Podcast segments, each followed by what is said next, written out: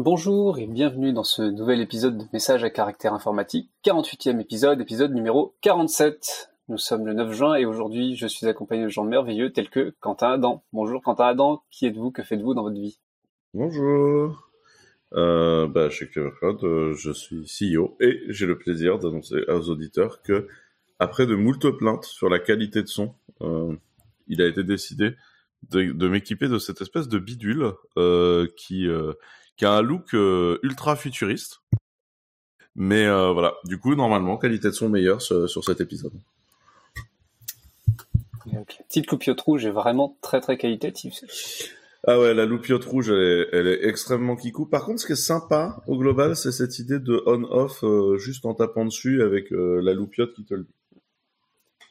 Et donc euh, nous sommes aussi accompagnés de Gaël Rérol. Gaël, bonjour. Bonjour, bonjour. Bah moi c'est Gaël. Euh, je suis développeur euh, chez Clever, je suis, majoritairement au support technique. Donc vous allez me retrouver là-bas sur le support et puis bah sinon sur la doc et puis euh, euh, divers petits trucs en interne. voilà, voilà. Et je suis arrivé il y a pas très longtemps, enfin un peu plus de trois mois. Donc euh, donc voilà, c'est tout frais, tout neuf. Et, et, et Gaël roll et il re-roll, il roule. Il Alors là, si tu savais combien de fois on me l'a faite celle-là. Sur- Surtout dans World of Warcraft. Eh, t'as fait un reroll. Hein? Oh non. Et nous avons aussi un très fameux invité, Guillaume Chebel. Bonjour Guillaume. Bonjour. Alors donc moi c'est Guillaume Chebel chez Clever Cloud. Je ne fais rien en fait parce que j'y travaille pas. Euh, donc ça ceci explique cela. Euh, je suis principal engineer chez Expedia Group où je fais plutôt de l'API et de l'architecture de plateforme. Voilà voilà. Ok. Alors, euh, sans plus de transition, commençons à parler un peu de ce qui se passe dans le monde. Et le premier lien, c'est un thread euh, qui parle du financement de Wikimedia, suite apparemment à un article sur le Daily Dot, euh, où il est apparu qu'en fait, Wikime- Wikimedia qui met des grands bandeaux euh, sur Wikipédia pour dire ah attention euh, on, va, on manque d'argent euh, c'est le bazar euh, on va on va tous crever. En fait ils ont vraiment beaucoup de cash d'avance et se paient des salaires qui sont très raisonnables. Donc ça ça ça a fait beaucoup de débats. Il y a aussi deux trois trucs qui sont sortis donc des choses assez fréquentes. Par exemple que on peut demander Wikimedia demande aux gens de de les mentionner dans leur euh, testament pour qu'une partie de, de leurs assets puisse, aller, puisse être transférée. Ce qui se fait apparemment beaucoup sur les non-profits. Ouais. Donc, euh, Bah, les mêmes les grosses fondations en général, c'est les grosses fondations américaines. T'en as un certain nombre, c'est des gens très riches qui en fait lèguent leur euh, pas seulement leur argent, mais des fois leurs actions dans des boîtes, tu vois, qui rapportent de l'argent au quotidien, euh, dans des structures pour que la structure après ait une mission, si tu veux, dans le temps. Donc t'as la Rockefeller Foundation, la, la, la fondation qui à une époque euh, filait de l'argent au Startup Weekend, c'était ça, c'était un, un entrepreneur américain qui était devenu très riche qui avait largué en fait euh, sa boîte dans une fondation. En fait, la boîte crachait de la thune, ça donnait de l'argent à la fondation, dont le but était de promouvoir l'entrepreneuriat. Ok. C'est vrai que moi, avec les bandeaux, je me suis déjà laissé euh, amadouer, on va dire. Enfin, j'ai déjà fait des, petits dons en me disant bon bah, enfin c'est Wikipédia quand même. Allez, euh, je, peux bien donner euh, 10 balles. Mais euh, mais c'est vrai que derrière, bon bah après, est-ce que est-ce qu'il y a vraiment un souci avec le fait que les gens soient rémunérés euh, des mille et des cents? Mais euh, derrière, est-ce que, enfin, c'est vrai que la la teneur de la bannière pour dire alerte, on est en danger. Ça, enfin, moi, ça joue vachement sur l'affect en me disant bah Wikipédia, c'est important. euh, ok, je vais, je vais filer un petit peu et que derrière, en fait, ce soit pas vrai. C'est bon. C'est vrai que c'est pas, c'est pas, c'est pas le truc le plus cool qu'on puisse voir a posteriori, quoi. En tout cas, s'en rendre compte. Est-ce Ouais, qu'on sait si Wikimedia a réagi à oui, ils ont réagi, notamment, euh, ils sont même allés poster sur euh, Hacker News. Euh, faut que je retrouve les liens, mais globalement, c'était un peu du, du corporate speak, euh, noyer un peu le poisson, de dire que s'ils ont discuté avec les gens pour montrer que si c'était acceptable qu'ils fassent euh, des, des, des demandes comme ça d'argent, et notamment c'était par rapport euh, à l'Inde, où ils ont, euh, ils ont fait un forcing sur les, messages de, de demande de donation en Inde. Et vraiment, les, réactions que j'ai vues, c'était pas tant sur le fait que Wikimedia ait beaucoup d'argent, même c'est plutôt rassurant que non-profit comme ça ait suffisamment d'argent d'avance pour tenir un certain nombre d'années. C'est sur effectivement le message, l'urgence qui est là. Et euh, parce que ça surprend, ça donne l'impression qu'ils sont qu'ils sont aux abois alors qu'en fait non, c'est tranquille. Et euh, dans les dans, dans les discussions, je voyais aussi quelqu'un qui sortait euh, donc un site qui s'appelle Charity Navigator. Non, en vrai, c'est quand même un peu la même pratique que les mecs qui te harcèlent dans la rue, euh, tu vois, euh, avec une parka orange, euh, tu vois. c'est la version web de ça, tu vois. c'est un peu ça. après, il y a l'utilité.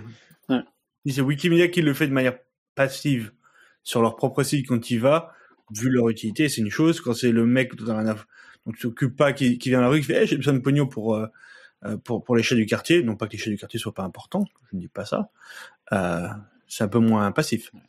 Ah non, mais note que souvent les, les gens récoltent de l'argent pour des, des bonnes causes et sur lesquelles je suis d'accord. Mmh. Hein, c'est juste la méthodologie marketing qui me, fatigue, tu vois. J'ai pas dit qu'il fallait pas soutenir les Avengers. Hein. Je serais mal placé pour dire ça. Et on m'a même donné beaucoup dans le non-profit ces derniers temps. Il y a un truc qui était à noter, euh, c'est quelqu'un qui sortait un, site euh, qui s'appelle Charity Navigator, qui en gros mesure euh, l'efficacité des non-profits. En fait, c'est dans l'argent qu'on met dedans, combien combien va où, combien va dans quelle dans quelle partie. Et par exemple, sur Wikimedia, tu as 74% de l'argent qui part dans vraiment le travail Wikimedia, 13% dans l'administratif et 12% dans, euh, dans en fait le financement, le fundraising. Alors que, bah, en comparaison, à côté, il y avait Internet Archive où euh, il y avait 88% euh, qui part dans le, boulot lui-même et en fait très peu dans le fundraising. Et c'est ça, c'est que non seulement ils ont juste le bandeau là qui, qui va rapporter pas mal, mais ils ont pas mal de gens qui euh, sont payés cher à travailler activement à ramener encore plus d'argent. Donc c'est plein de de petites surprises, de trucs où les gens se disent tout d'un coup c'est ah ah c'est comme ça d'accord bon. Après euh, je, vais être franc moi sur un autre sujet en ce moment on, parle de monter une fondation la, la, le fundraising de la fondation est un énorme boulot en soi et, voilà c'est long et compliqué et voilà. Après, si, ceux qui sont chargés de faire du fundraising sont payés cher et, vu le cash flow qu'ils ont, a priori, c'est qu'ils font bien leur boulot aussi. C'est pas faux. Donc, s'ils n'étaient pas là, s'ils n'étaient pas payés à ce niveau-là, sûrement que les chiffres seraient très différents.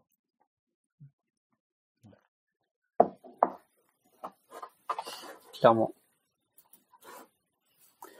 Est-ce que je propose de passer au lien suivant qui nous parle du pass sanitaire euh, C'est un lien de Quentin.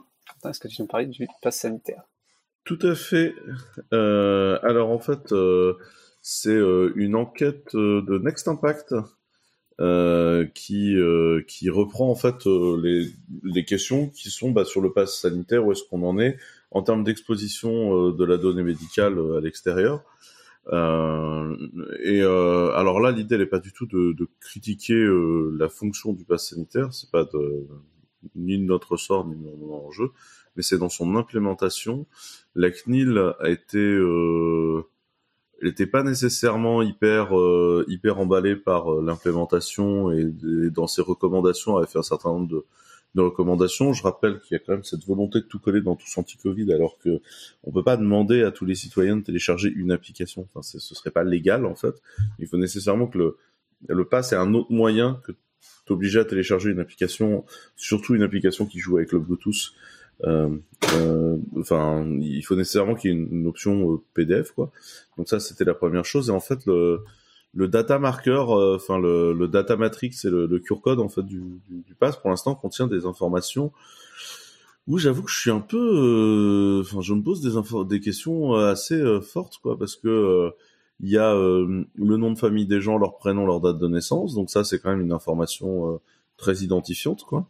Euh, et après, vous avez bah, la marque du vaccin qui a été utilisée sur vous, à quelle date, le, le, les, dates de première injection, de deuxième injection, quel, voilà, quel vaccin vous avez reçu à quel moment, puis le saut d'authenticité. Et moi, je, voilà, je, suis un peu est-ce qu'on pouvait pas se débrouiller pour donner une clé de vérification qui dit que cette personne-là est acceptable d'un point de vue sanitaire, sans nécessairement donner ces informations-là euh, Voilà, je suis pas. C'est un peu le, c'est un peu la question, quoi. Hmm, bah, je dirais la, la question est toute faite. Moi, ça me rappelle un, un papier intéressant que j'avais vu sur ce genre de cas, euh, qui était pour euh, la, marijuana médicinale. C'était un système de cartes qui existait pour pouvoir prouver que ton médecin avait bien dit que tu as le droit d'en avoir, sans révéler tellement plus d'infos aux vendeurs en face de toi. Et du coup, tu avais bon, deux, trois manips crypto, mais en fait, tu avais une carte qui, qui, te, qui te donnait très très très peu d'infos, à part, euh, bah, tu pouvais, je crois que tu avais un cas où tu pouvais avoir quand même le nom prénom parce que voilà, pour d'autres raisons, mais euh, enfin, il y avait moyen de limiter ce genre d'informations. Parce que le moment où tu vas présenter ton pass pour aller, je sais pas, dans un resto ou autre, bah tout ça, ils ont pas forcément besoin de savoir. Ils ont juste besoin de savoir que tu es vacciné, quoi. Ah non, le problème, c'est pas forcément la présentation au resto, c'est euh, quand les codes vont être scannés. Tu prends par exemple le QR code qui a toutes ces infos. Que fait l'appli qui va scanner ton QR code? Si ouais. c'est une appli avec, il y a plein d'applis QR code avec des pubs, machin. Donc ça va récupérer les infos, les liens, etc. Et après, ça va faire de la revente. Donc c'est c'est comme toutes ces genres de euh, d'implémentation, ça part toujours d'un bon sentiment et par défaut, j'y vois pas de je vois pas de malice de la part des développeurs qui ont fait ça, c'est juste toujours les implications de ce genre d'éléments. Et oui, ça va être plus simple de dire ben Quentin a, a eu un a été vacciné une fois, deux fois, machin. Et là ça évite de faire des appels serveurs de machin comme ça plutôt que de mettre juste un simple identifiant. Et ça ça voudrait dire beaucoup plus de de détails côté euh, et de, de travail côté serveur. Mais les conséquences, c'est-à-dire exposer des données personnelles, voire médicales, euh, qui par la suite peuvent être euh, euh, facilement accessibles et dans ce cas-là revendues, etc. Et c'est là que touche le problème. Bah puis, est-ce qu'on sait, est-ce qu'on connaît les obligations de vérification, c'est-à-dire quand on, à un moment donné, on devra se présenter avec un pass, euh, finalement quelles informations elles doivent être, quelles informations doivent être vérifiées, quoi, enfin, d'inclure tout ça, enfin est-ce que c'était vraiment, c'était vraiment utile de toute façon euh, au final? Bon, Ça apporte des informations complémentaires de savoir quand est-ce que tu t'es fait vacciner, mais fondamentalement, si tu es vacciné, tu, tu l'es, euh, peu importe, euh, peu importe le, le moment. De, enfin, je trouve ça. Ça peut être intéressant d'avoir la date et le et le nombre de le nombre de doses, mais euh... Ouais, date et nombre de doses, ça va jouer sur l'efficacité du vaccin. Genre les vaccins sont effectifs à, à jour plus 10 à pleine puissance et euh, fonction du nombre de doses. Euh, c'est là où, par exemple, quand tu veux voyager entre les pays, ce qui va se passer sûrement beaucoup cet été, si tu as une seule dose, bah, tu pourras pas voyager. Il faut avoir les deux doses et être pleinement vacciné. Mmh. Donc ça veut dire date plus euh, 10. Mais on te, on te donne le pass sanitaire au bout d'une dose? Enfin, on peut te le donner au bout d'une dose? Ouais. Oui, parce que ouais. c'est pas que pour le vaccin. Ah oui, ouais. Tu parles, c'est du test PCR ou du test antigénique de mémoire. Ok. Ok. Parce que sinon, ça, obligerait tout le monde à, avoir, à être vacciné. Alors qu'il faut, oui, il faut que tu prouves ouais. que tu sois pas positif. Ça, je ouais, en fait, euh, puis, puis si tu veux, tu, si tu l'as eu et que tu as une dose, euh, c'est bon, tu vois. Puis ça dépend des vaccins, etc. Mais je, je pense quand même qu'il aurait pu être pertinent de, de mettre moins de data médicale dans le tas, quoi. Ouais, puis surtout, enfin, finalement, un serveur central, genre le truc te file un ID, puis t'interroges le serveur pour qui te dit la personne est safe ou pas, euh, c'est ce qui permettrait d'avoir une réponse qui est adaptée selon les dernières infos sur euh, tel tel ou tel vaccin qui marche comment, etc. Et, et de limiter par le consommateur d'infos, genre tiens telle application on peut lui donner le nom prénom, telle autre on lui donne juste si c'est ok quoi. C'est c'est là où finalement un serveur central ça aurait fait le taf quoi. Mais bon. Ouais. Euh, c'est dommage parce que c'est un des rares cas où ils ont essayé de décentraliser un truc. Mais bon. Voilà, voilà. Et du coup, euh, transition qui n'a rien à voir, euh, à part peut-être le site de lien, c'est toujours sur Next Impact. La redevance copie privée qui va se doubler. Euh, ouais, c'est un sujet que je trouve vraiment marrant parce que ouais, c'est vraiment, euh, on a eu tous les messages larmoyants là-dessus. Euh, tiens Gaël, si tu veux nous parler un petit peu de ça du coup. Bah, euh, c'est vrai qu'on a, on a eu tout type, tout type de revendications autour de, autour de cette, de cette mesure qui, qui, qui va, qui à mon avis va quand même être votée. Enfin, je, je sais pas, c'est vrai que je me suis pas tenu au courant de où en étaient les débats par rapport à ça. Mais en tout cas, on a eu un, bon paquet de boutiques qui font de la vente de reconditionnés, enfin de, de, matériel reconditionné, qui qui ont quand même un peu peut-être tapé du poing sur la table en disant mais attendez, enfin c'est un non-sens. Enfin les, les, les, ça a déjà été touché une fois. Enfin il y a, y a aucune raison à ça et derrière le un lobbying très fort des ayants droit et qui aussi avaient leur euh, leur justification. Après, on est d'accord ou pas. Euh, moi, c'est vrai que je trouve ça un peu euh, un peu difficile à avaler. Enfin, sachant qu'il y a déjà un, beau pactole entre guillemets avec avec la redevance sur sur le, le, matériel neuf. Alors sur de l'occasion, enfin, en fait, c'est c'est juste pour pour avoir. j'ai envie. Moi, je pose une question en plus, Gal. Comment? Tu stockes beaucoup de films, toi, sur tes disques durs? Ou tu stockes beaucoup de sons sur non, tes mais disques durs? ça, J'ai un abonnement à des services de streaming. Mais oui, mais c'est ça en plus. Non, non, non, j'en stocke pas. Et donc, en fait, moi, que je me fasse taxer la totalité euh, de, de, mes, de mes devices sur un sujet qui date de la cassette audio, enfin, je trouve que ça n'a aucun sens. Et alors, retaxer euh, les, les, la, la, revente en circuit Argus, qui en plus est, est quelque chose de vertueux d'un point de vue euh, environnemental, euh, là j'avoue que je comprends plus du tout. Non. Faut, faut avouer que c'est raide quand même. Hein, euh. bah ouais. Et puis après, je vais, je vais caler le troll dans la place. Après, il faut supprimer ses mails parce que ça, ça consomme. Enfin, bref, pardon. Euh... Mais non, tu les stocks sur disque dur sur le disque dur que tu as acheté que tu as payé deux fois plus voilà. cher. Ouais, ah ben là, comme ça, c'est très bien.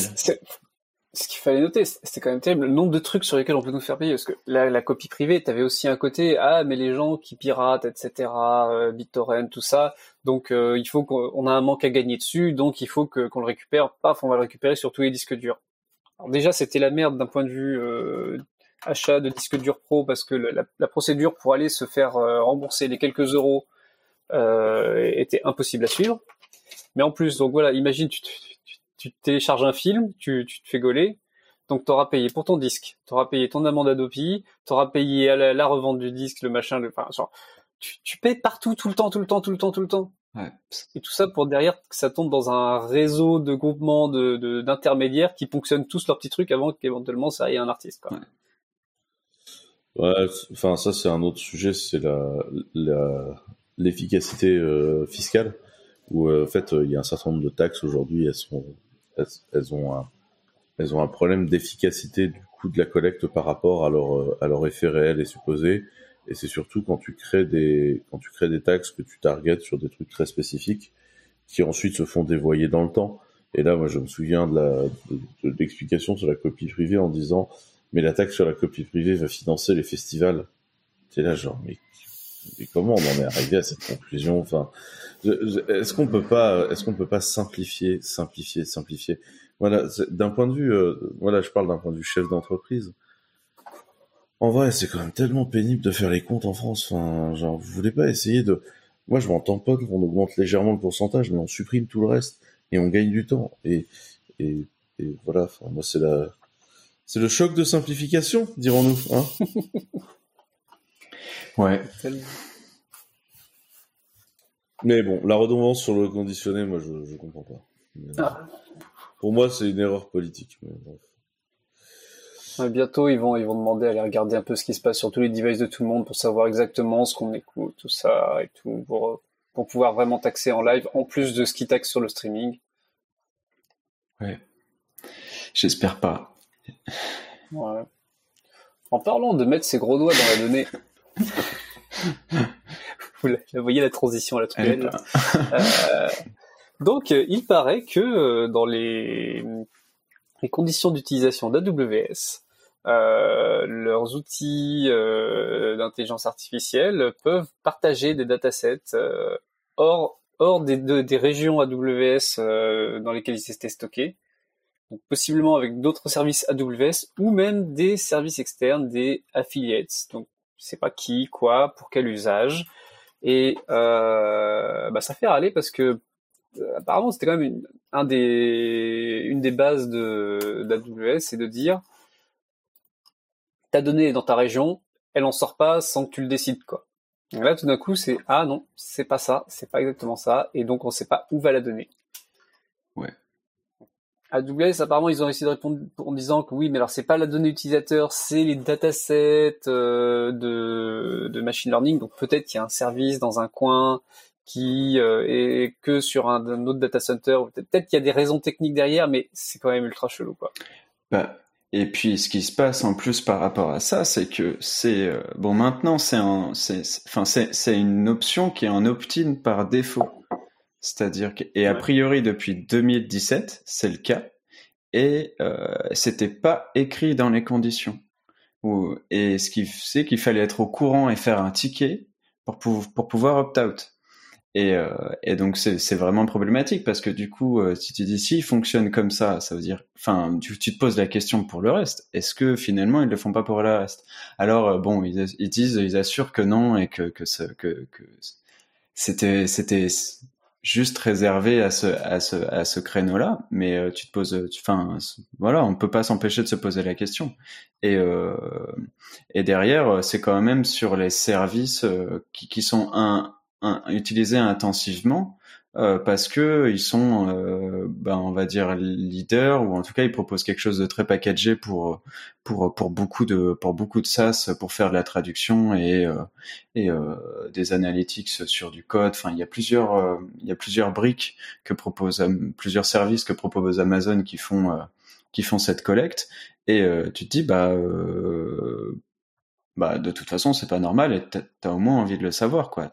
Que ça soit euh, la, la, comment dire euh, de la volumétrie euh, juste avoir des, des, des, informations sur à peu près grosso modo ce qui se passe on peut dire que c'est euh, de l'usage assez enfin, une utilisation normale mais que ça aille jusque dans les, les datasets complets là enfin ça pose un problème. Euh, enfin, moi, je, enfin bon, ça pose un problème. Pas comme s'il y avait déjà assez de problèmes avec Amazon, mais euh, mais bon, ouais, c'est pas simple. On aurait pu attendre un minimum de justification de leur part, quand même, au moins un exemple de pourquoi c'est important qu'ils puissent partager cette donnée-là. Mais on sait qu'on l'aura jamais, quoi. D'un point de vue GDPR, par ailleurs, ça met un certain nombre d'entreprises euh, qui ne lisent pas assez les, les, les, les terms of use dans une posture de faire de l'export illégal de données en direction des États-Unis, parce qu'on sait tous que la donnée qui part aux États-Unis, il y a son utilisation par la, le prestataire, donc là dans le cas présent euh, euh Amazon, mais il y a également son utilisation potentielle et, et, et, non notifiée par le gouvernement américain. Et, et, là, du coup, ça veut dire que bah, très concrètement, on, peut se poser des, des, des, d'assez large question. Et aujourd'hui, ça concerne tout le monde. Votre application de note de frais euh, qui prend euh, en fait une photo de votre ticket de caisse euh, et qui permet de faire sa note de frais, en fait, il y a quand même fort à parier pour que ce soit euh, un des GAFAM data euh, system qui s'en occupe euh, de cette reconnaissance de caractère. Et en fait, aujourd'hui, bah du coup, ça veut dire que toutes les notes de frais de la boîte partent là-bas. Et ça, ça veut dire que potentiellement la personne qui a codé cette application-là et qui fournit le service n'est pas consciente à ce moment-là de donner accès euh, à ça, et ça peut être une information qui sera jugée stratégique. C'est quand même une histoire de note de frais douteuse qui a conduit à la vente d'Alstom. Enfin, il y, a, quand même un certain nombre de choses qui, selon moi, sont assez graves dans cette façon-là de bosser. Donc euh, ça, c'est le premier axe. Et le deuxième axe, il est de dire... Euh, moi, c'est, enfin, vous m'avez peut-être entendu parler déjà du cloud souverain, et si vous voulez, je peux vous mettre le, lien vers un, petit article qui résume un peu la situation de, Next Impact, euh, qui est bien foutu pour ceux qui n'ont pas suivi. Mais moi, on parle souvent de la guerre du cloud comme étant une guerre qui est déjà, euh, qui est déjà gagnée en fait par les Américains. Aujourd'hui, le cloud, c'est un marché qui fait 18% euh, de ce qu'il fera en 2029. Donc, dans, dans 7 ans, il y aura 80% de plus de thunes, en fait. Enfin, il y aura il y aura la, majorité de l'argent en fait dans ce marché-là.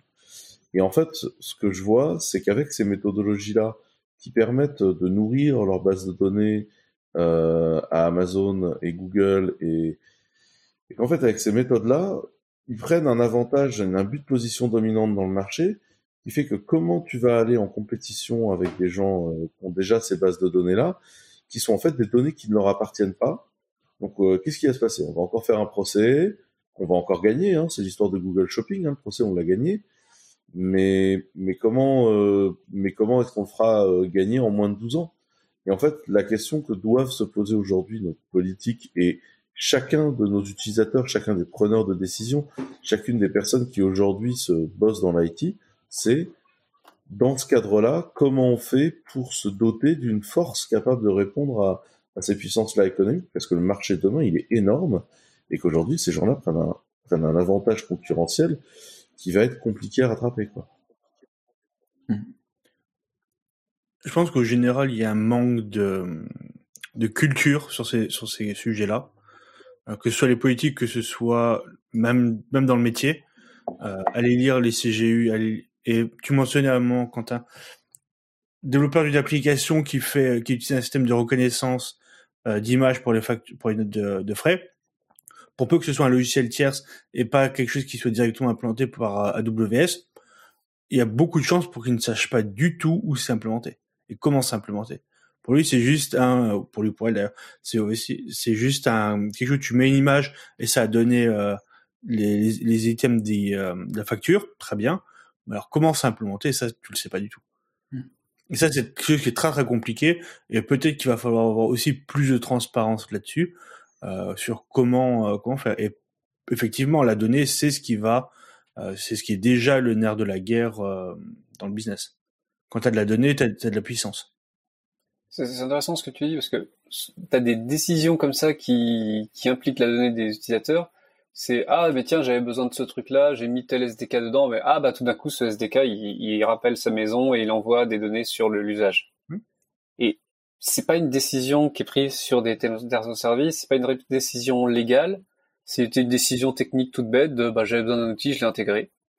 Et on se la pose pas souvent en fait. Mais après c'est exactement la même chose que euh, quand tu inclus une librairie dans ton soft et que tu as un, conflit de licence, c'est exactement la même chose. On regarde pas les licences, on regarde pas les compatibilités de licence. Très peu entre nous le font. Euh, un autre sujet dans le dans le même genre, dans le même genre, sur le sur la partie plutôt publique, c'est le euh, le Health Data Hub de, de, chez Microsoft, où là, ben le produit peut faire le job, ça j'en sais rien, je vais je vais pas le nier, mais effectivement, ça a des impacts d'utiliser ce genre de produit là pour des données de santé, euh, même si éventuellement euh, Microsoft peut être hébergeur de données de santé, etc., etc. Ça peut avoir des conséquences. Et, je, à ma connaissance, il n'y a pas forcément de jurisprudence encore sur ces euh, sur ces sujets-là. Par exemple, je sais que j'ai vu des euh, des threads passer sur par rapport à Doctolib qui eux sont chopés un, un audit euh, GDPR il y a pas longtemps et ils sont sur AWS mais sur AWS partie data de santé et le juge dans ce cas-là a dit que c'était bon. Donc il y a, euh, il, y a, il y a encore beaucoup de choses à faire sur euh, sur l'éducation et d'avoir des, des patterns ou des euh, des éléments qui soient sur lesquels on puisse avoir confiance.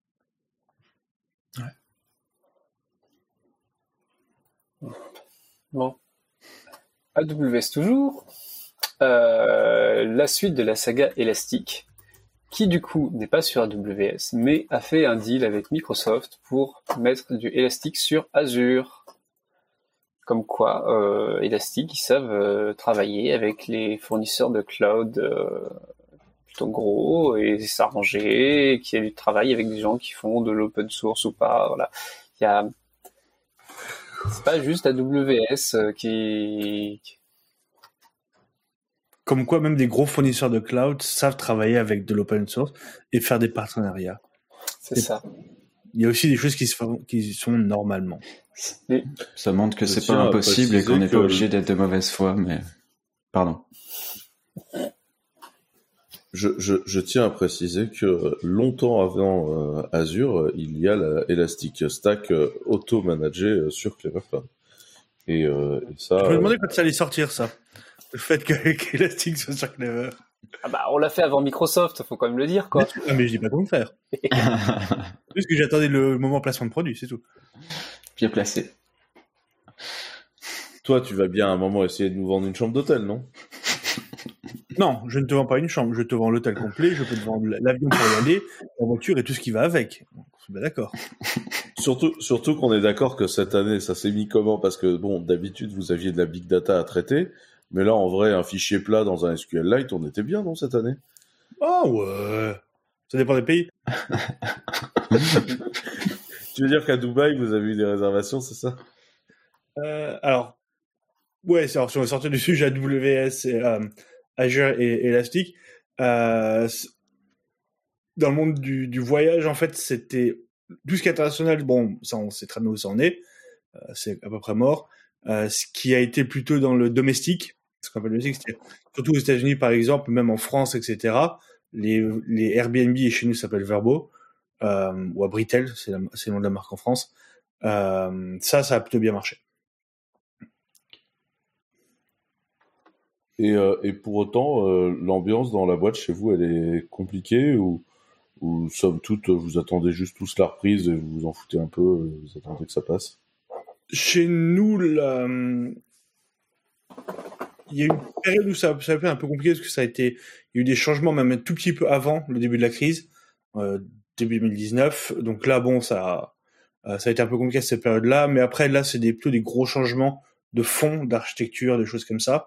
Donc, en, en tout cas, au niveau tech, euh, il y a beaucoup beaucoup de travail à faire.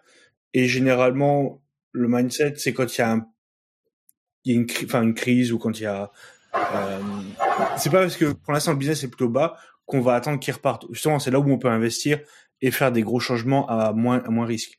Quand tu as pleine capacité, que tu veux faire euh, et t- et t'optimises sur la, la couleur d'un bouton ou une connerie comme ça, quand tu fais du A/B testing, c'est plus compliqué de faire des changements de fond euh, qui vont pouvoir euh, avoir des impacts beaucoup beaucoup plus grands.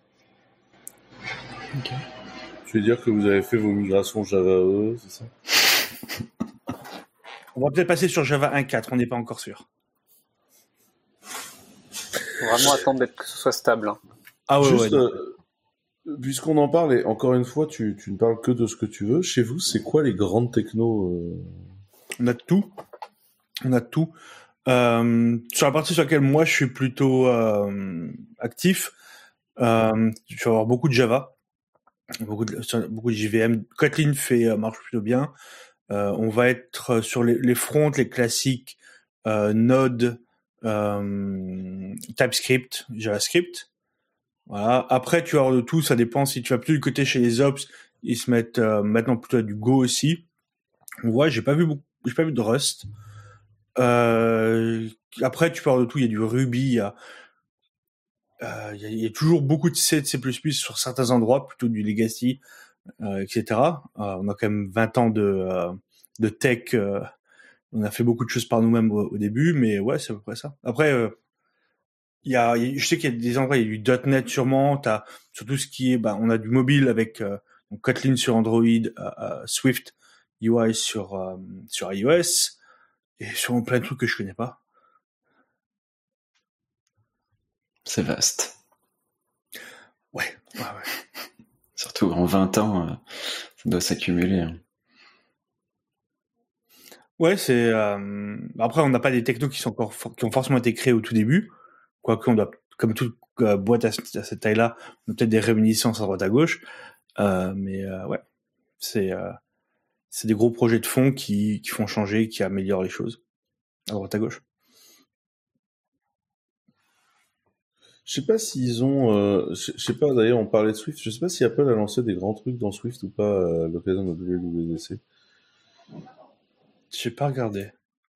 Je suis désolé, je fous le bordel dans le planning là. Ouais, ouais, non, je, crois qu'il y a l'async en Swift. Ouais, c'est ça, Euh, ils ont fait... euh, ouais. Pour moi, ils ont, ils ont ajouté euh, de l'asynchronisme, des choses intéressantes là-dessus. Et après, surtout pour moi, ce qu'ils ont fait d'important, c'est qu'ils ont lancé leur premier outil pour développeurs dans le cloud, c'est qu'ils ont lancé euh, Xcode Cloud. Pour faire des... Ah ouais. Ouais, moi j'ai eu une pensée très profonde au moment où ils ont fait ça. Pour tous les, pour tous les gens qui font un, tu sais, quand ils ont sorti le Mac M1, t'as Amazon, t'as Scaleway, tout ça, ils ont été achetés des Mac M1, tu sais, en Max, des mini, des Mac mini, et ils ont raqué dans des tu vois. Et pour faire de la CI, tu vois, pour euh, Swift et, Apple, tu vois. et j'ai eu une pensée très émue pour eux quand j'ai vu passer genre Xcode Cloud. On va faire de la CI pour les développeurs, c'est embeddé dans Xcode, machin. Et j'étais là, genre, moi j'imaginais des mecs de chez, de chez Apple morts de rire, tu sais, quand ils sont en train de leur vendre les Mac mini. Tu sais, genre, allez, prends-en, prends-en, prends-en. et du coup, je pense qu'ils se sont bien fendus la gueule, ouais. Est-ce qu'on peut miner du Bitcoin euh, sur euh, en Swift? Euh, possiblement. Pour un lien tout à l'heure, ça va être sympa. Enfin, je, plus, plus, jamais sur un CPU en fait maintenant, mais bon. Euh, mais effectivement, trouve... tu... ouais, dis, dis, parle. J'essaie de trouver non, un lien pendant ce temps-là. J'allais faire une transition, c'est pour ça. Euh, donc du coup, on parle de Bitcoin et du Salvador, pays qui vient d'adopter euh, l'utilisation de Bitcoin, euh, c'est-à-dire que les business, euh, les entreprises euh, de ce pays doivent pouvoir accepter du Bitcoin comme de la monnaie en pièces, comme du chèque, comme des virements, des choses comme ça. Et c'est vraiment une obligation, c'est une, une, monnaie reconnue. Et, et ce qu'ils proposent notamment, c'est qu'ils mettent en place un, un fonds qui permet de en fait d'absorber le risque là-dessus, de, de, de, faire le transfert. C'est-à-dire que si tu as euh, si t'as pas envie toi de faire la conversion Bitcoin vers euh, la, vers la monnaie locale de quand on, quand on te paie, bah, tu peux faire passer ça par le gouvernement qui a mis en place son fonds et qui va directement te directement te, te filer l'argent. Et euh, donc c'est ça a été une surprise. Les gens s'attendaient pas à ce que ce soit ce pays-là qui fasse ça quoi. Ouais, après l'un des euh, ce qu'ils ont l'article c'est l'un des objectifs, c'est d'améliorer l'accès aux services financiers, où tu as à peu près un petit 30% des, euh, des citoyens du Salvador qui ont accès justement aux services financiers. Et donc, ils essayent d'améliorer ça avec l'inclusion du Bitcoin et, euh, et les, toute la partie wallet. Euh, à voir comment ça se passe. Je trouve que c'est intéressant de, pour un premier pays qui le fait. Euh, après, il faudra voir avec tout ce qui est euh, justement euh, blanchiment d'argent, les, les euh, de l'autre côté les conversions automatiques vers le dollar pour, pour, faire sortir la monnaie euh, de la du, du Salvador. Je en train de chercher le, la, la devise, mais je ne l'ai pas en tête. Ouais. En fait, il y, y, a un point intéressant, c'est que, avant, qu'un pays euh, fasse ça, c'est, euh, finalement, on a Bitcoin ne pouvait être qu'en grande partie euh, du, du, blanchiment, des opérations criminelles ou des gens qui s'envoient de l'argent un peu comme ça. C'est, il faut que ce soit accepté légalement avant que on ait plus de transactions qui viennent justement d'usages normaux. Ça, ça pouvait pas être considéré comme une vraie monnaie tant que c'était pas considéré comme une vraie monnaie. Donc euh, c'est probablement quelque chose d'assez positif pour, euh, cela. Après, bon ben, euh, ça va, impliquer encore tout ce qu'il y a de spéculation à droite à gauche, choses comme ça. On va voir, on va voir ce que ça va donner. En même temps, ça peut stabiliser aussi la spéculation. Hein. Ou alors ça, ça j'y crois non, pas. Non mais la, la, spéculation, si tu veux, elle est aussi liée au fait que aujourd'hui, euh, on ne se sert pas en fait de cette euh, monnaie. Et je, tu vois, tu peux aussi imaginer que euh, la spéculation s'arrête justement parce que parce que la monnaie sert à quelque chose. Ouais. Je, je te dis pas que, que ce soit quand même un, un gros mais... paquet de transactions. Alors pas forcément juste avec le Salvador, mais peut-être une fois qu'il sera un peu plus implémenté.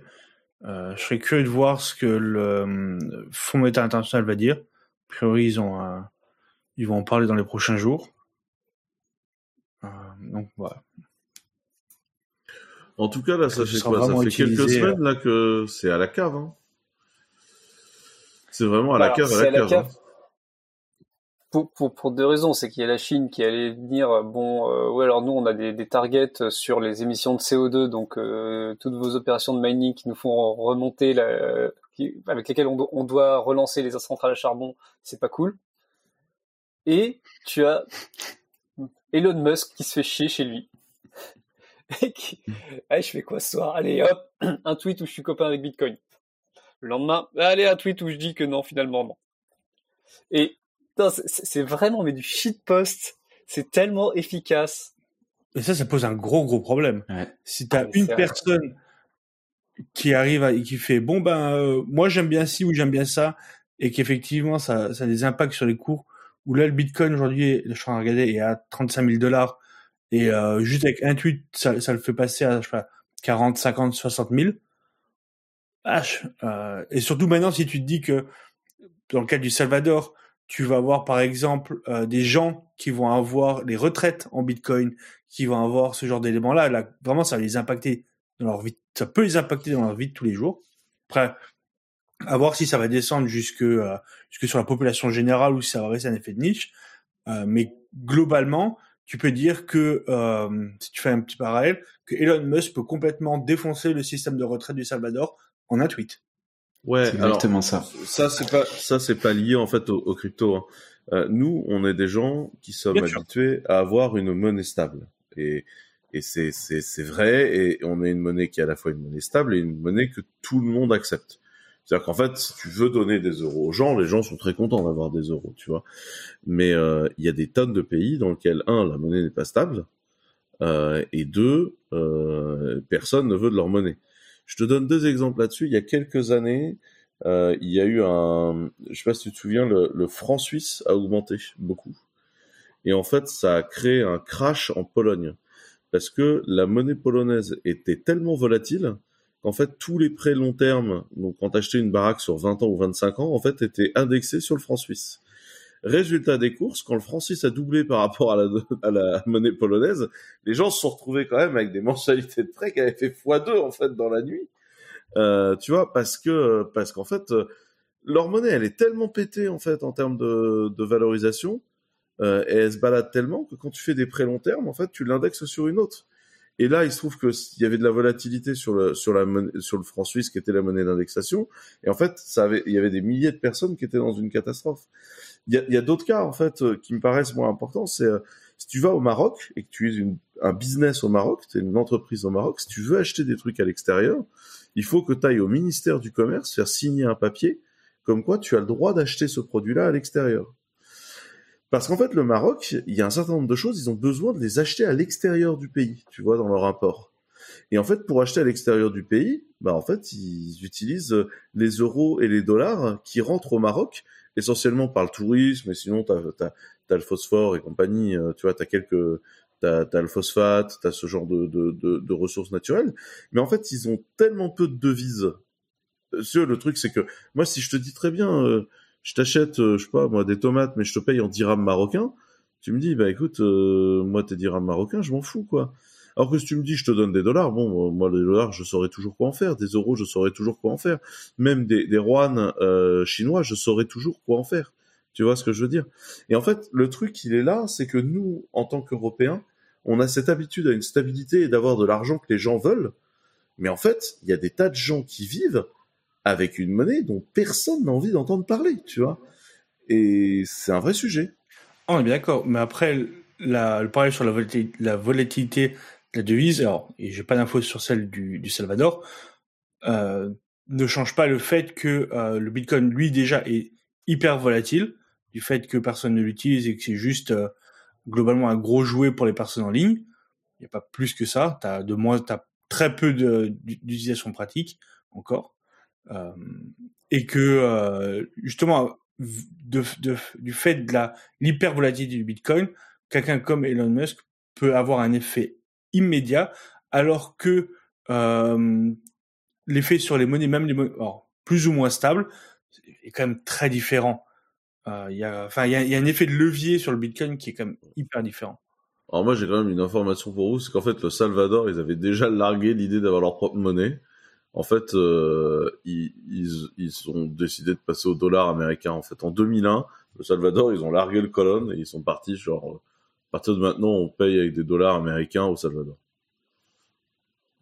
J'ai vu quelque part quelqu'un qui disait que, Elon Musk, étant à la tête de grosses entreprises, notamment Tesla, qui avait pris du Bitcoin, etc., que limite, il avait un devoir, c'est ce qui parle notamment dans les fonds d'investissement, le, le fiduciary duty, le devoir pour tes, investisseurs, tes actionnaires, d'agir dans leur intérêt.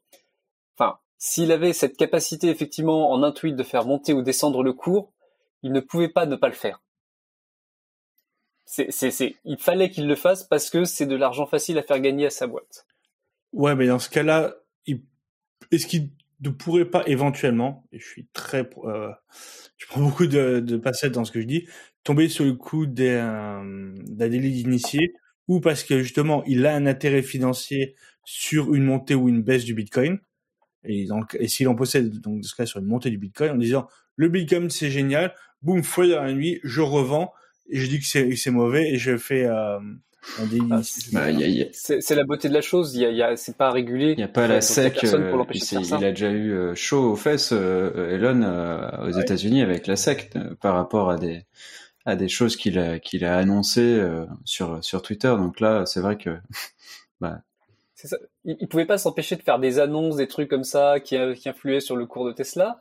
Il s'est fait attraper et en fait c'est après ça qu'il a dit tiens mais les crypto-monnaies en fait tu peux faire ça maintenant genre je me fais chier j'ai bu un verre allez hop c'est parti Non, mais si, genre si le problème est quand lorsque Elon Musk tweet, le- les cours montent et sont volatiles, faut fermer Twitter. Hein. est-ce que mais t'as, vu Non. son compte Twitter? Genre de temps en temps il y a les annonces de produits etc mais c'est shitpost sur shitpost en fait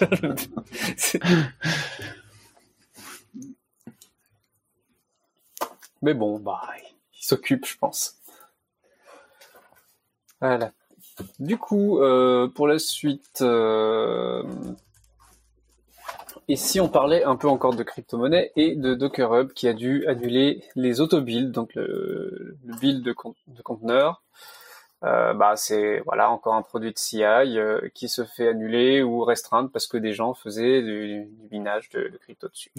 Voilà, encore une fois. Voilà, puis en plus c'est le c'est le Ouais. tier quoi, donc euh, c'est vraiment C'est euh, le fritière le été truc euh, plus accessible. En fait, comme d'hab, ils ont Après, viré, ça m'étonne euh, pas que de que ça m'étonne pas que Docker essaie aussi de de gagner un peu d'argent, hein, donc euh, là-dessus. euh, Espérons c'est qu'il surtout- qu'il- que ça se passe. c'est euh, éviter d'en perdre. Donc à présent, tu vois, c'est éviter d'en perdre.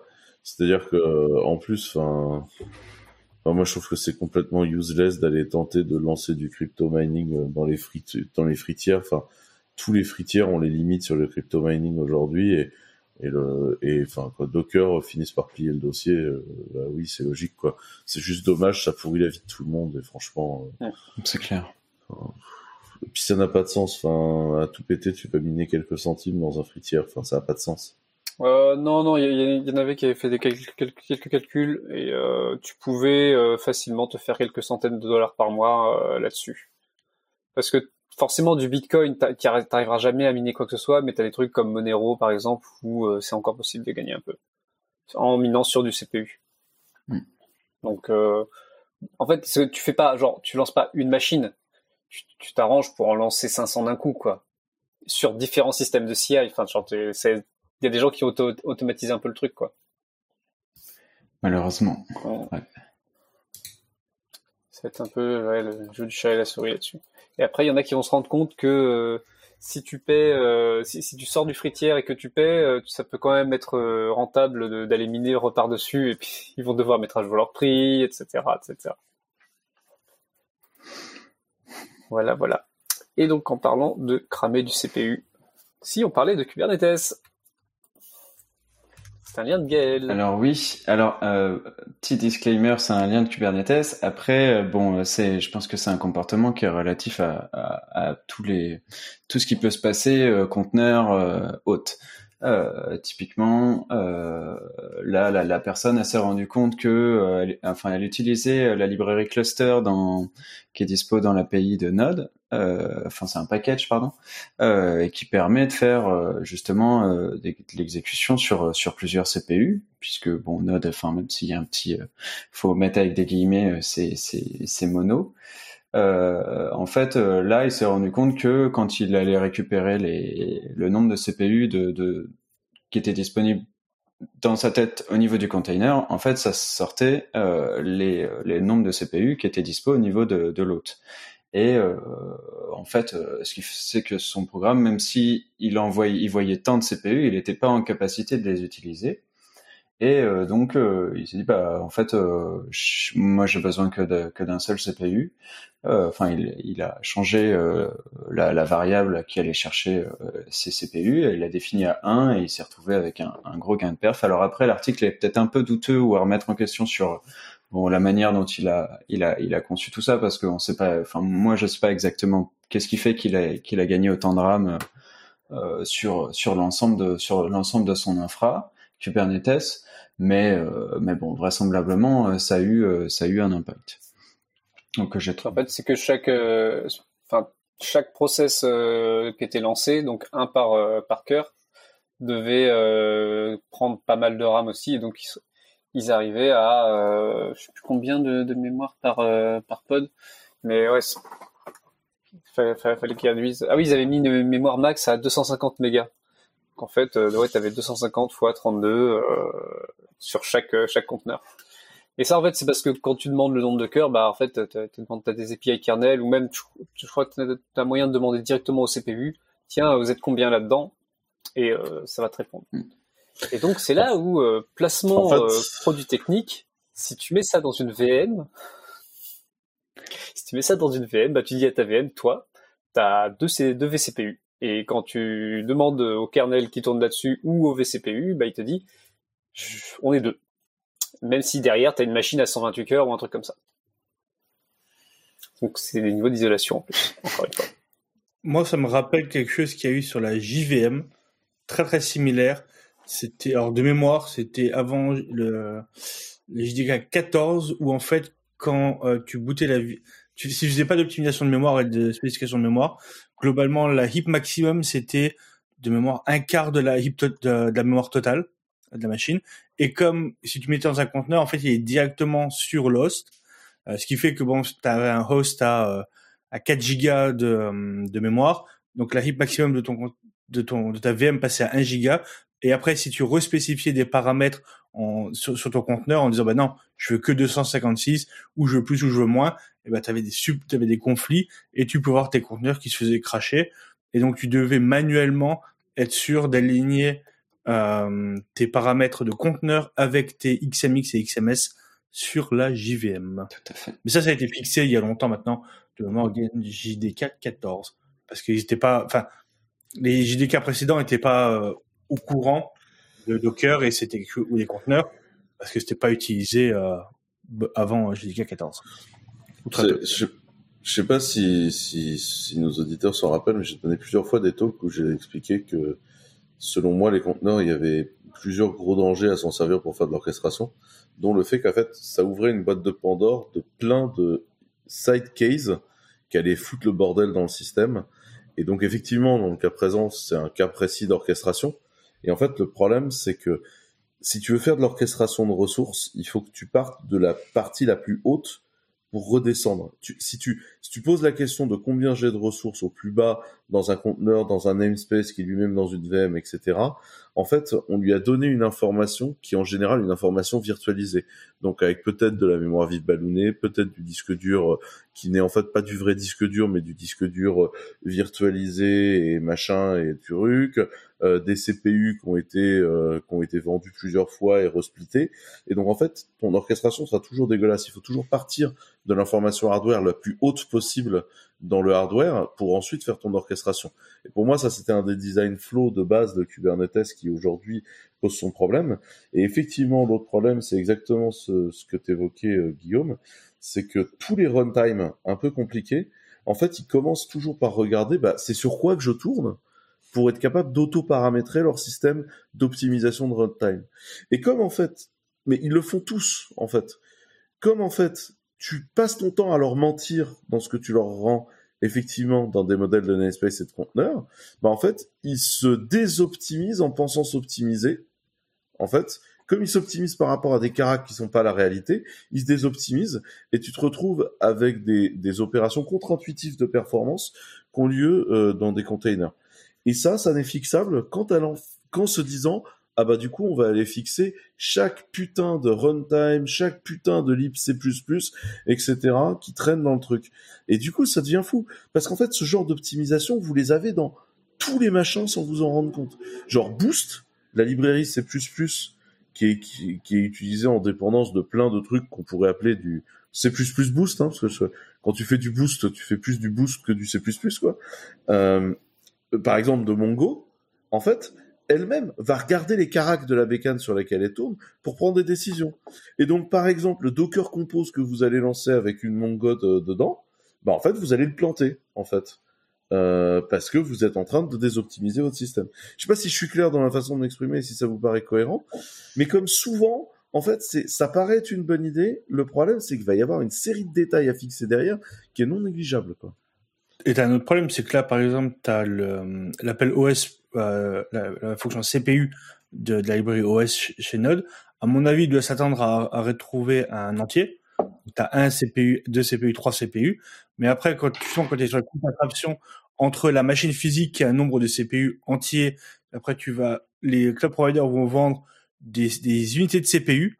Euh, et après, les unités de CPU sont encore différentes quand tu es sur du EC2 par exemple, ou quand tu es sur euh, du cube, ou là quand tu vas dire et t'es pas du tout sur les mêmes euh, sur les mêmes unités, elles, changent complètement. Donc tu peux les réaligner à peu près, ça c'est pas trop compliqué, c'est une, une, petite table à connaître.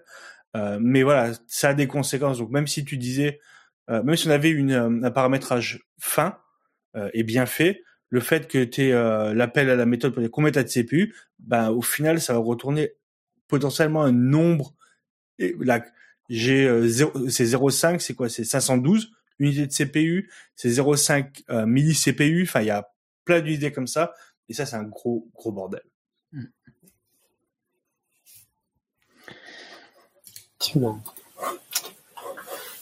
Donc, en parlant d'orchestration et d'installation de conteneurs, euh, parlons de Terraform.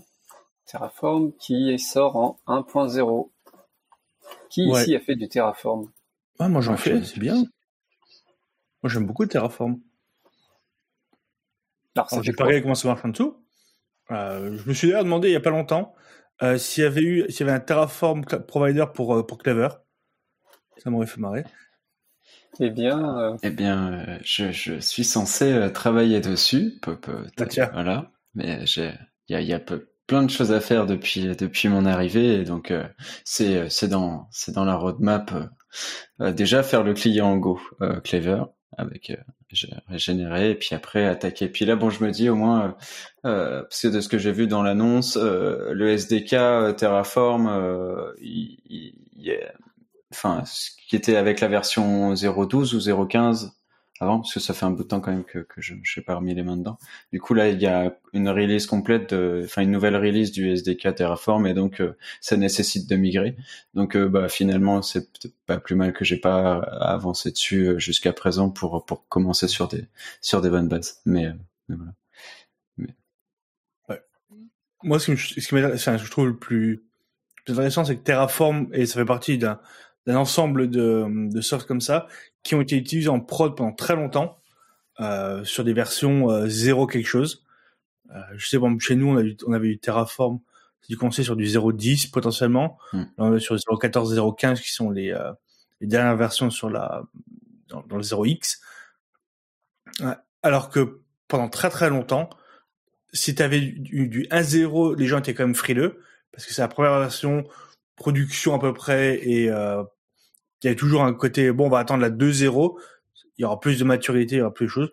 En maintenant tout le monde passe en prod avec des 0x euh, aucun problème.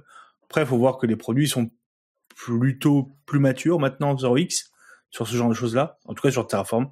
Même si les euh, entre les 0.14 les 0.15 par exemple ou les euh, ça cassait pas mal de choses sur certains providers c'était assez embêtant Ouais, il y a eu, enfin, moi j'ai entendu pas mal de retours là-dessus. Il y a, vraiment eu un gros manque de compatibilité, enfin de rétrocompat. Et euh, en fait, euh, enfin, quand t'as toute ton infra qui est décrite en Terraform et que euh, tu dois passer à la version d'au-dessus, enfin, tu, tu serres les fesses si tu dois revoir quasiment, enfin, une bonne partie de la syntaxe de tes, de tes, de ton code c'est, c'est, ouais, c'était vraiment quelque chose de, de, de, fastidieux et de, vraiment difficile à, à faire de ce que j'ai, de ce que j'ai vu. Et s'amuser à changer les états et reconsolider les états à la main.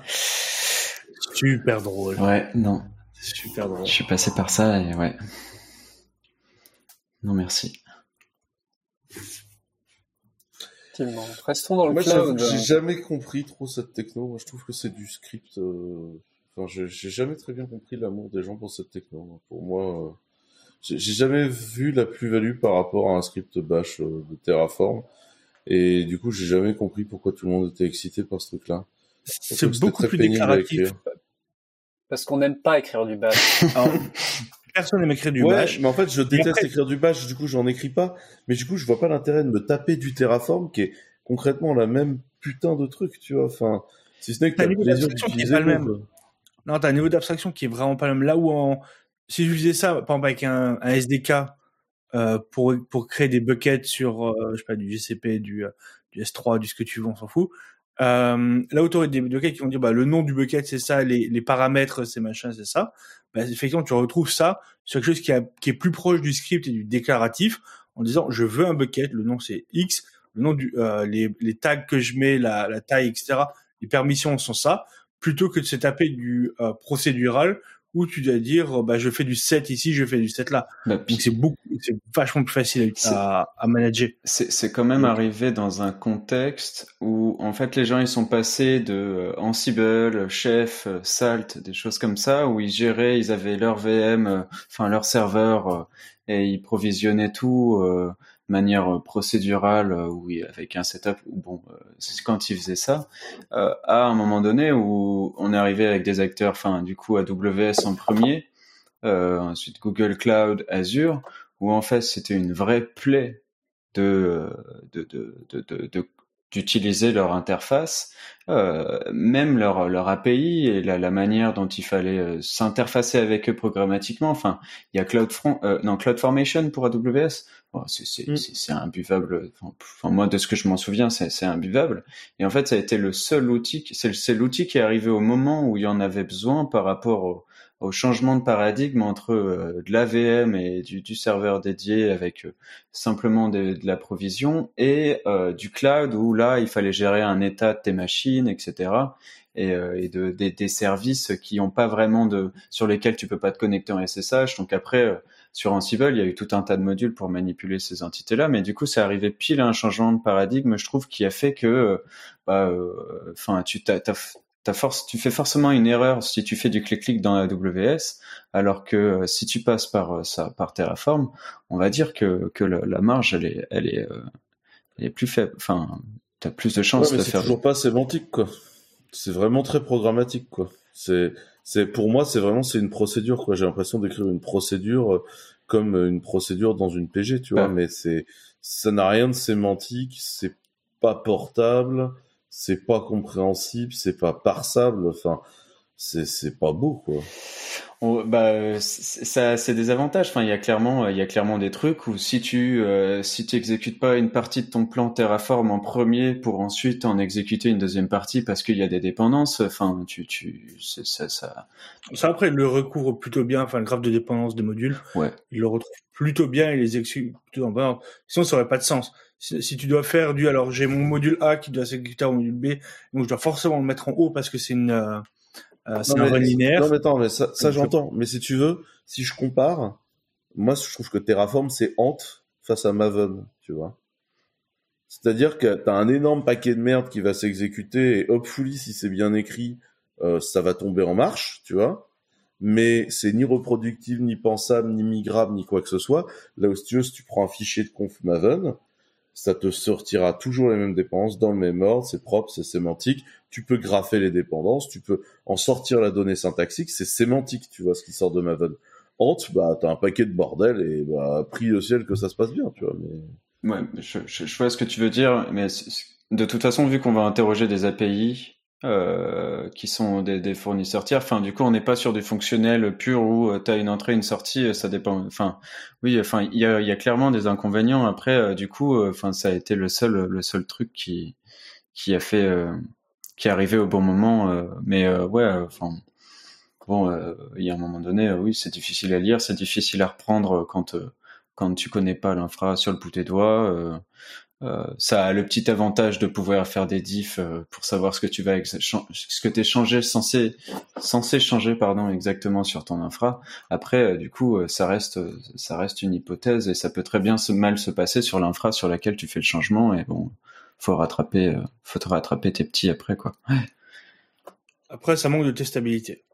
surtout quand tu commences à avoir des euh, la déclaration qui, qui, est un peu compliquée, avec beaucoup de dépendance, avec beaucoup de value, des choses comme ça. Ce serait bien d'avoir des systèmes de des, euh, suites de tests où tu peux dire ben je, quand je passe cette valeur là à un module, j'attends que l'output soit ça. Et donc avoir une une, une euh, démarche un peu plus développeur que juste euh, du du script ou quelque chose un peu plus déclaratif comme ce qu'on a maintenant, qui fait qui est pseudo déclaratif, ouais. C'est vrai. Bon, restons dans le cloud. Euh, hier, euh, mardi 8 juin, si vous étiez sur Internet, bah, il n'y avait rien qui marchait. Et les gens, comme d'habitude, ont pointé du doigt euh, Amazon et ont dit mais c'est encore US East One qui est tombé. Et ben cette fois non, c'était pas eux. Cette fois, c'était Fastly. Euh, Fastly qui a mis euh, grosso modo une heure de down euh, à, à tous ces CDN quasiment. ils disent 80%, 85% de leur réseau qui était euh, qui renvoyait des erreurs parce que un problème de configuration euh, qui s'est déployé partout tout d'un coup et qui a, qui a tout pété. Voilà. Et euh, bon, le post-mortem donne pas grand-chose. Euh... Si, moi, j'ai constaté, c'est qu'ils n'avaient pas personnalisé les, les, les pages d'erreur. J'étais très déçu. C'était l'espèce de page d'erreur par défaut de varnish. J'étais là, genre, c'est triste un peu votre histoire. Ouais, ils sont très. J'ai beaucoup aimé les messages de... J'ai beaucoup aimé les messages d'erreur de de les messages d'investigation d'issue où euh, globalement toutes les 10 minutes ils étaient sur We are continuing to investigate. On regarde. C'est ça. ils ont fait une belle pub à Varnish, mine de rien. Bah en fait, quasiment toute leur infra de base est basée sur du Varnish. Euh, alors maintenant, ils pas les committeurs de Varnish qui sont chez Fastly? Ils doivent en avoir. Très probablement, ils en ont. Et, euh, et en fait, c'est, c'est, ils ont genre des, des, des arborescences de vernis. T'en as gros devant, puis t'en as par, par euh, client, puis par application, etc. Enfin, genre, ça se, c'est, c'est, c'est hyper bien calé là-dessus. Alors maintenant, ils se sont mis à faire du, notamment du, du WebAssembly avec euh, Fastly at Edge, euh, parce qu'ils se sont rendus compte que écrire du VCL, leurs clients, ils aimaient pas, pas trop. Mais, euh, mais ouais, ça reste très très varnish dans l'approche. Les gens sont pas drôles. Voilà. Et c'est, c'est du coup c'est intéressant de voir quand même bah, que Fastly est quand même très très utilisé hein, par, par, énormément de soft. Euh, parce que les gens avaient tendance à dire bah voilà Fastly ils sont en train de traîner derrière Cloudflare etc. Mais en fait bah ils ont de l'impact, hein, ils sont ils sont très utilisés notamment par des gros services euh, américains. Et dans ces gros services américains qui sont tombés, il y avait Stack Overflow, notre prochain lien. Stack Overflow, qui lui arrive quoi, Gaël? Alors, bah, Stack Overflow a été racheté par le fonds d'investissement euh, Prosus. Alors, euh, j'avoue que je, je connaissais pas. Je connaissais pas du tout le, le, le fonds. A priori, c'est un fonds qui a déjà, qui par exemple, qui possède Udemy, euh, euh, euh, Code Academy. Enfin, donc, enfin, ils sont spécialisés d'un plus dans le dans le learn tech. Je sais pas si c'est comme ça, euh, si c'est le mot clé précis, fintech, choses comme ça. Et quelque chose d'assez notable, c'est euh, dans la société Tencent chinoise, qui notamment est, a créé WeChat. Et, et, en fait, à l'occasion d'une revente d'une partie de leur part euh, de cette société-là. Ils ont dégagé euh, quelque chose comme 17 milliards. Euh, je, je me souviens, je sais plus si c'est le chiffre exact. Et du coup, euh, ça leur a fait un peu de marge pour, enfin, pour dégager de l'argent pour acheter, en l'occurrence, Stack Overflow. Donc a priori, il y a eu un communiqué officiel de Stack Overflow et un communiqué, enfin un, un, article de blog de, de son de son cofondateur. Je me souviens plus son son euh, Joël Spolsky. Oui, c'est ça. Et bon, grosso modo, il disait euh, vous en faites pas, ça va rien changer. Euh, voilà. Bon, je sais pas trop quoi, hein, comment l'interpréter. Alors certes, ça va rien changer dans les semaines, dans les ou dans les prochains mois. Après, peut-être que dans la dans la la la la, la, lignée, enfin dans le le, le, long terme, euh, ça va forcément euh, changer changer certaines choses, mais je sais pas trop euh, dire qu'est-ce que qu'est-ce qui pourrait bien se passer. On espère que ça changera pas grand-chose quand même. Euh, je sais pas ce que vous en dites. Après, il faudra voir ce qu'ils font avec les autres produits qu'ils ont ou les autres les compagnies dans lesquelles ils ont investi. Tu mentionnais Code Academy. Ouais, Code Academy, pardon, il n'y a pas de A. Euh, et voir les euh, comment est-ce qu'ils vont commencer à, à lier tous les tous les éléments entre eux. Est-ce que Stack Overflow à terme va vraiment changer ou pas? Ça, on peut pas le savoir tout de suite. Mm. Toutes les annonces sont toujours non mais ça va rien changer. Oui, à court terme. À long terme, ça, va. À court terme, euh, bah, Spolsky déjà lui va s'en aller parce qu'il était déjà sur d'autres projets depuis un moment. Bah voilà, il a sa boîte, il va faire autre chose. Euh, est-ce que va y avoir des gros changements en interne? Bah très probablement oui. Euh, si j'ai bien compris, Prosus, ça fait quand même de, la private equity, donc ces business là, c'est plus euh, on prend une boîte existante, on en fait un truc qui marche d'un point de vue d'un point de vue argent quoi. Stack Overflow, ça avait l'air de bien fonctionner. Là, possiblement, ils vont essayer de, de transformer l'essai quoi. Moi, le truc qui me surprend beaucoup dans cette histoire, c'est pourquoi Prosus? Parce que, euh, enfin, si tu réfléchis bien, ça aurait vachement de sens, euh, tu vois, dans un dans un cadre euh, Microsoft, tu vois. Enfin, en fait, je trouve que la base de données de Stack Overflow, la base d'utilisateurs en, mm. en, en, business to developer, tu vois, en B2D, dans, tu vois, ce serait hyper logique, si tu veux, à absorber chez un très gros faiseur. Et j'ai pas très bien compris pourquoi pourquoi aucun des gros ne s'était positionné pour racheter la boutique euh, parce que je trouvais que c'était assez logique en fait. Ouais. Donc je, je, je, je, serais très curieux des dessous de l'affaire. Bah après, faut voir euh, c'était de la techno Microsoft. Hein. C'était du gros .NET et autres du euh, dès le début. Hein. Après, il faut voir si c'est Prosus qui a contacté Stack Overflow ou si Stack Overflow a dit on veut être acheté. Ouais, mais en fait, le truc, c'est que quand Prosus te contacte pour dire on va vendre, tu fais le tour des popotes, tu vois. Il y a un moment, euh, il y a des gens qui possèdent LinkedIn, euh, tu vois, qui s'appellent Microsoft, qui possèdent aussi GitHub. Enfin, tu vois, il y a quand même une place pour Stack Overflow ah, qui dessine vachement, tu vois. Genre, enfin, ah non, j'ai pas compris, je suis, je suis tout à fait d'accord. C'est juste que peut-être Stack Overflow, comme, comme Ken disait avant, euh, le, le fondateur a envie de faire autre chose il y avait une opportunité business. Ils ont trouvé que le deal passait bien.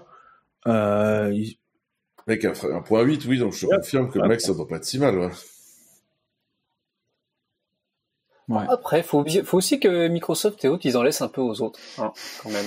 Oui, oui, non, c'est juste, je suis surpris, si tu veux, que c'est pas été comme Discord, tu vois, où, où, bon, Discord, là, ils ont décidé d'aller à l'IPO, mais il y a quand même bataille pour racheter Discord dans la vallée, tu vois où globalement tout le monde est là, genre on veut, tu vois, on veut, tu vois. Enfin, il y a, y, a des, y, y a des boîtes comme ça où quand elles sont plus ou moins sur le marché, euh, tu vois, c'est, c'est, public, tu vois. Le fait que Slack était à vendre, c'était, c'était public et euh, ça a été la bataille pour essayer d'attraper Slack que Salesforce a chopé, quoi. Et je, je suis surpris que ce soit un fonds privé equity qui remporte la mise finale parce que je pense que si tu veux la value synergique de data de, de Stack Overflow aurait plus de valeur chez quelqu'un d'autre que Prosus, notamment Microsoft, euh, que, que juste ça. Donc c'est pour ça que je suis surpris. Quoi.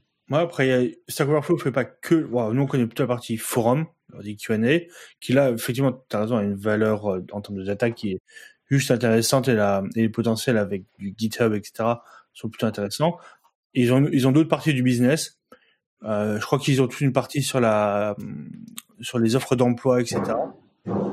Est-ce que ça a vraiment de la valeur pour Est-ce que Microsoft, parce qu'on les citait avant, mais n'importe lequel euh, d'entre eux, on se dit est-ce qu'on a vraiment envie de rentrer dans ce business-là Et si on fait du spin-off, qu'est-ce que ça devient? Et dans ce cas-là, si tu as Microsoft qui fait bon bah nous on veut que la partie euh, Q&A forum et on veut pas la partie effectivement euh, hiring, bah, dans ce cas-là, qu'est-ce qu'on en fait? Et là, c'est là où tu te dis que euh, ceux qui ont fait le deal chez Stack Overflow avaient peut-être pas envie de, casser le bébé, quoi. Après, moi, ce qu'on m'a, dit aussi, c'est que le business de Stack Overflow sur les private Stack Overflow, tu vois, sur les Stack Overflow d'entreprise, marchait hyper bien et que les clients étaient hyper heureux de ce truc-là et notamment que tu avais des boîtes de services, tu vois, avec des spécialisations technologiques, genre nous on fait du .NET, tu vois, qui avaient ce genre de Stack Overflow où du coup euh, les différents employés en régie s'entraidaient, euh, tu vois, sur les sujets clients dans le Stack Overflow interne de la boîte et que ça leur permettait de mieux vendre le TJM euh, des, des, gens en vendant une compétence de la boîte. en fait, ce qu'on va expliquer, c'est que ce produit-là était en plus mixé avec la base de données de Stack Overflow public. C'est-à-dire que quand tu posais une question, on te suggérait aussi des réponses dans le Stack Overflow euh, public et qu'a priori ce produit-là était bon. Je sais pas, j'ai jamais essayé, mais, mais qu'a priori c'était un super produit. Ouais, c'est malin ça, effectivement. Là, j'imagine des, des, des, boîtes très grosses, tu vois, où tu fais de l'inner sourcing donc, tu as ton GitHub interne, ton GitLab interne, enfin, tu as tout ton inner sourcing. En fait, tu rajoutes ton Stack Overflow interne parce que, euh, bah, en fait, il y a euh, quelques milliers de développeurs dans la boutique. En fait, ils se connaissent pas, mais que si tu poses une question, tu as quelqu'un qui répond et que tu peux même avoir des modérateurs internes qui savent euh, globalement à, qui poser les questions. Et je trouvais ça assez pertinent dans une dans un contexte pas pas comme chez nous, on est 20, tu vois, ça pas de sens. Mais sur des boîtes beaucoup plus grosses, je trouvais que c'était assez pertinent. Je sais pas ce que vous en pensez. Ouais, ouais, ça et aller entre ça et aller sur le, SharePoint interne et essayer de, se parler, c'est voilà. Mm. Là, là, il y a, y a une vraie valeur. Mm, c'est clair. La gestion de la connaissance dans une grande entreprise avec plusieurs milliers de devs, c'est quelque chose que je connais un peu, euh, c'est effectivement très très compliqué parce que tu peux pas avoir accès à toutes les informations. Enfin, c'est au bout d'un moment, t'as as, des limites et euh, effectivement, n'importe quel outil que tu vas utiliser va être compliqué à un moment ou à un autre. Et euh, tu as, les maintenances de tout ce qui est ce genre de forum qui sont relativement compliqués aussi avec, à ce, à ce volume-là. Bah, tu mets un Confluence? Ouais, ouais, ouais, ouais, conf... ouais, ouais, non. Enfin. voilà on va laisser euh, Géal faire ses transitions parce qu'en fait à chaque fois genre, on reprend une couche dessus et je vois Géal déprimé dans le chat en disant on va éclater le timing. bon, on est à 1h17, tranquille, c'est pas du tout le plus le plus gros podcast qu'on ait fait jusque là. Euh, mais bon, du coup, lien suivant, euh, c'est Julia Evans euh, qui nous fait des petites BD sur différents sujets techniques et c'est des choses que je trouve super intéressantes. Elle fait vraiment un taf euh, hyper intéressant d'accessibilité de la connaissance, de prendre des sujets qui sont compliqués ou euh, des choses qu'on pourrait considérer des choses de base, genre euh, ah comment est-ce qu'on utilise TCP/DOM Bah effectivement, si tu l'utilises tous les jours, c'est une compétence de base. Si tu l'as jamais utilisé, c'est difficile d'accès. Et bah là, tu une petite BD qui te dit voilà comment tu fais, voilà comment le linker fonctionne, voilà comment tu fais telle chose avec Linux. il y a plein plein plein de choses et euh, c'est c'est c'est vraiment très accessible et elle a, elle a une, une approche sur, euh, sur vraiment poser des questions, apprendre des choses de, de manière très, euh, très ouverte. C'est-à-dire, bah, je sais pas, bah, je vais poser des questions publiquement, je vais en parler, je vais inclure des gens, on va déconstruire vraiment, essayer de... pourquoi ça c'est pas facile à comprendre. Euh, vraiment, c'est, elle, a eu un gros gros impact sur, sur plein de monde. à leur montrer qu'en fait il y a des choses qui étaient accessibles mais juste si tu prenais tous les tutos existants, euh, c'était c'était complètement impénétrable. Ouais.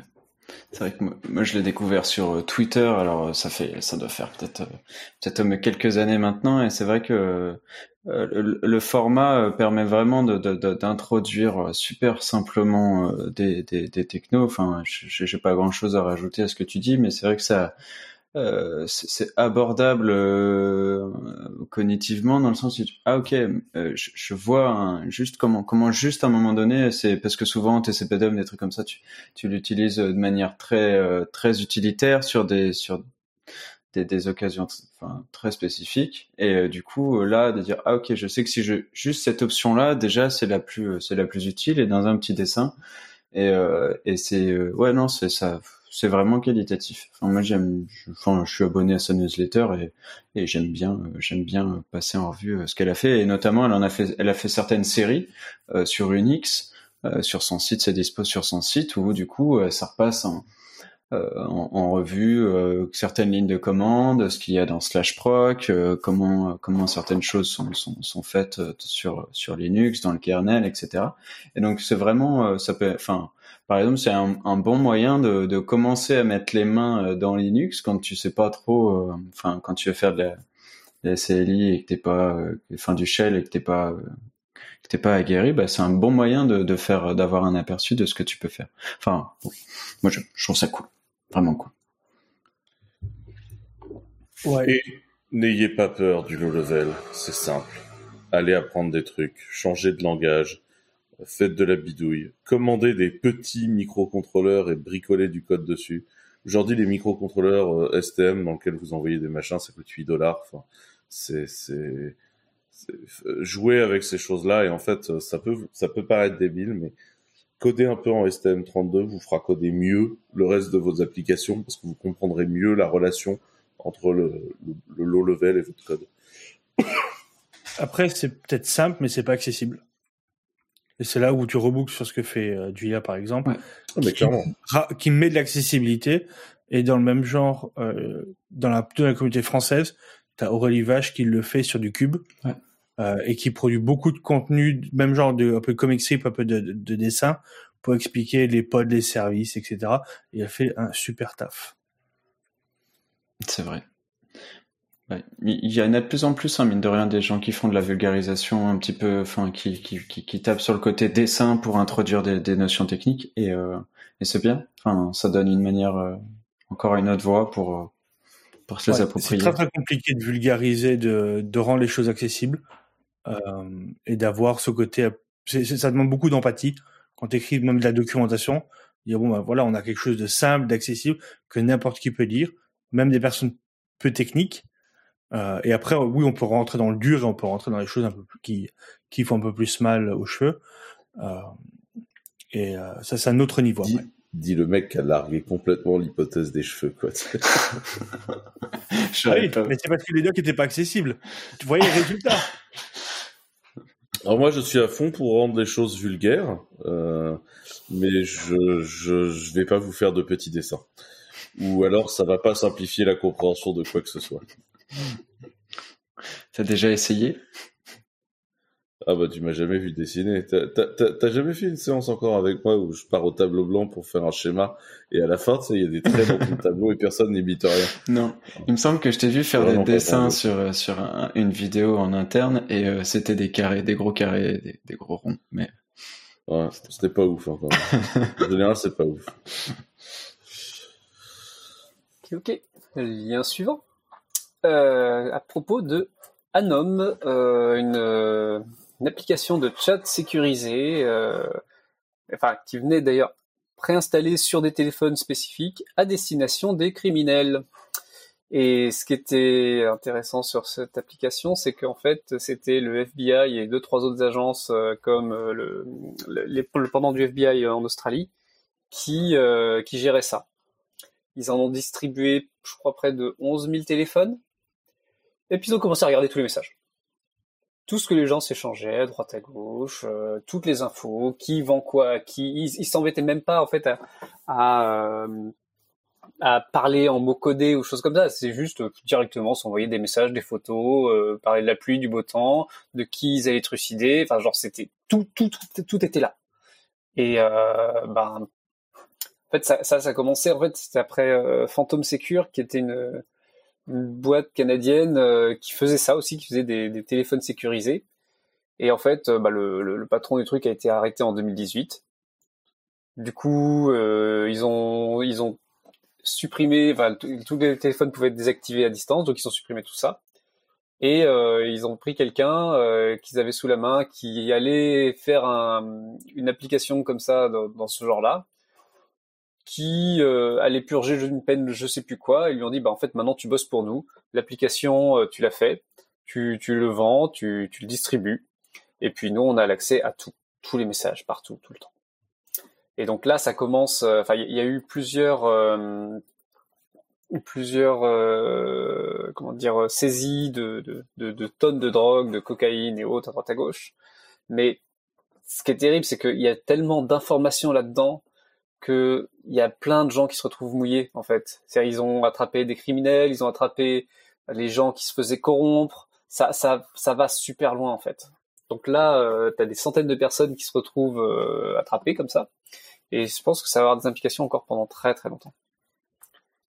Dans autre genre, il y avait aussi EncroChat. Euh, Alors juste, juste du coup, euh, euh, quand on me dit, mais non, mais du coup, c'est absolument impossible que euh, quand on te dit que telle appli elle est sécurisée euh, et que même la NSA elle y a pas accès, bon bah c'est- sûr quoi. Enfin, je veux dire, euh, WhatsApp, on est sûr de sûr de la sécurité quoi. Bah, T'as le droit de te poser la question, quoi, du coup. Vraiment. C'est sûr tant que ça n'a pas été craqué. Là, là en plus, enfin, c'était sur des téléphones qui étaient verrouillés. euh, la- l'application en elle-même s'est pas trop baladée euh, par rapport à un signal WhatsApp qui a été audité dans tous les sens, qui continue à être audité dans tous les sens d'ailleurs. Le truc était, était moins répandu et quelqu'un qui disait que, ils ont pas, ils ont pas dans les réseaux criminels vraiment la culture de, euh, on va regarder dedans, machin. C'est plus, ce serait c'est un peu caricatural, mais globalement, c'est, c'est plus si quelqu'un me l'a filé et que je vois qu'il y a un souci, euh, je vais aller taper sur la personne qui, qui, qui me l'a vendu. Plutôt que d'aller regarder le code, d'aller missionner des audits, des choses comme ça, euh, de prendre les choses en main. Tu veux dire que les dealers de drogue manquent de PhD pour faire les audits euh, euh, mathématiques euh, des applications qu'ils utilisent, c'est ça? Qui- Possible. Ouais. Non, mais Enfin. moi je vois bien un cabinet d'audit se faire euh, mandater par euh, un cartel de drogue pour aller faire de l'audit de, de sécu. Ça va peut-être finir par se faire, hein, du coup. Je sais pas déjà. Donc, Ah, vous, y c'est êtes, vous nous faites la 9001, histoire d'avoir le contrôle euh, du management de la qualité. C'était pas euh, Sinaloa qui, qui avait euh, le cartel là, qui avait ils avaient kidnappé quelqu'un pour qu'il leur montre tout un réseau radio? Je pense qu'il y avait un truc comme ça.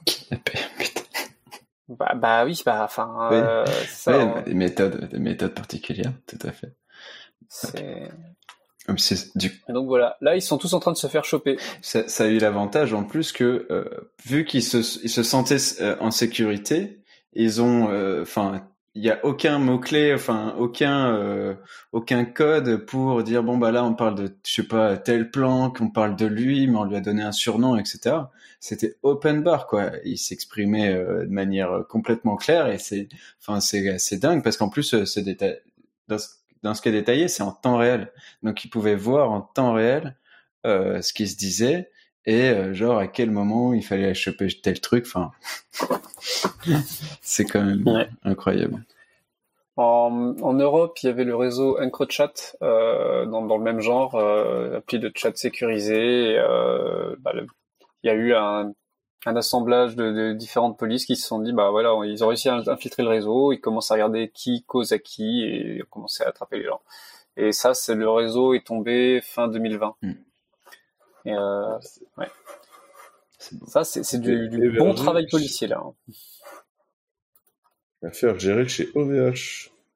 Ah bah, Je bien ils ont des serveurs, euh, ils sont là, ils sont pas chers.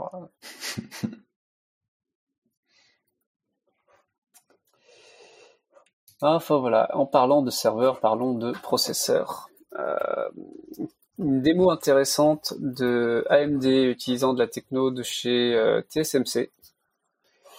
On n'a pas beaucoup de place euh, en surface sur les CPU, donc si on les empilait, idée de génie.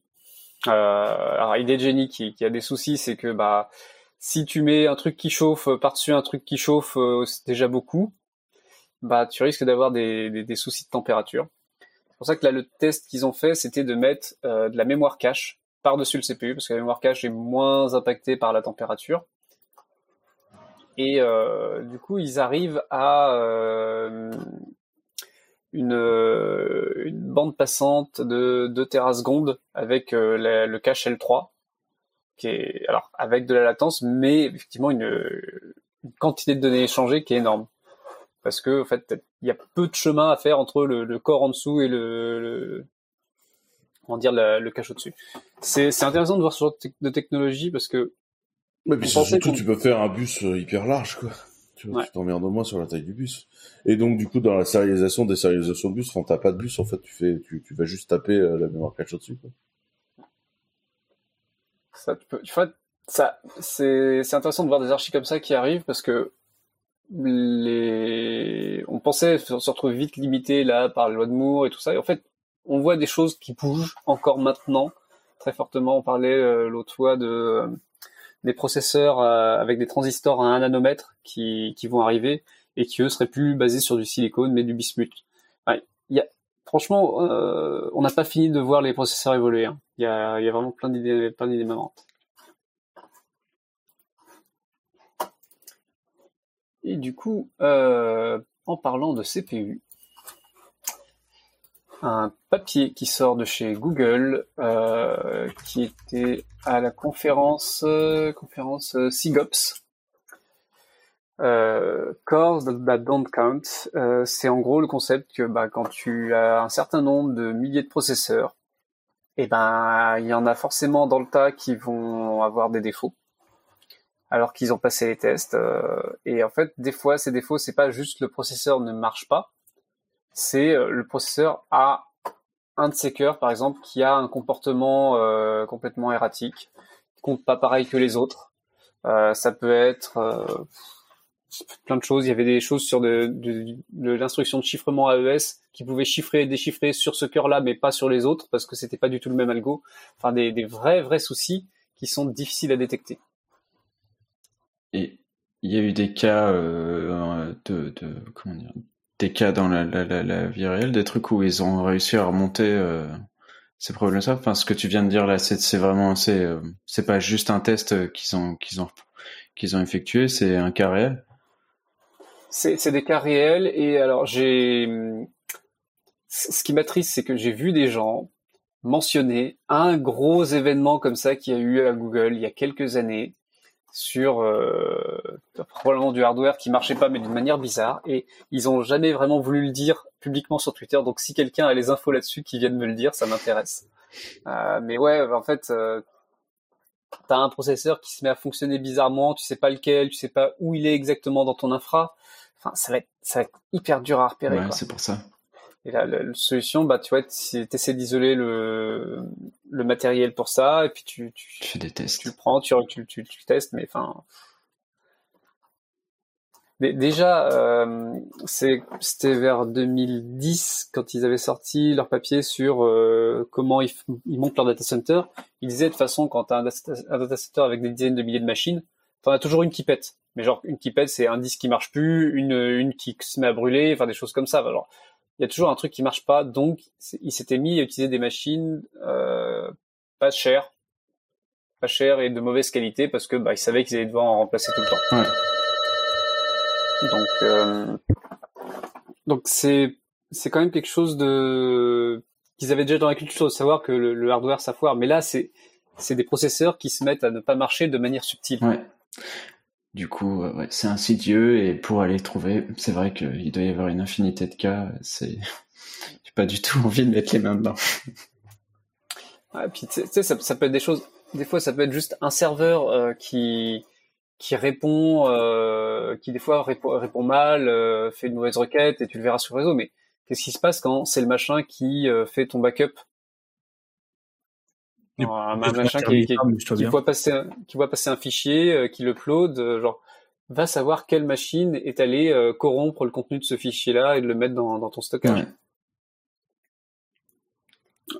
Sachant que tu es censé tester tes backups et que du coup, il y a quand même des tas de gens qui font des backups qui testent pas. Oui, j'étais sur mute car j'ai sonnerie à la porte. Je vais redisparaître un instant. Mais bon, donc ouais, le, papier est intéressant et c'est effectivement des questions à se poser sur son hardware. Des questions qu'on n'aimerait pas avoir à se poser, mais ça, peut tomber sur tout le monde.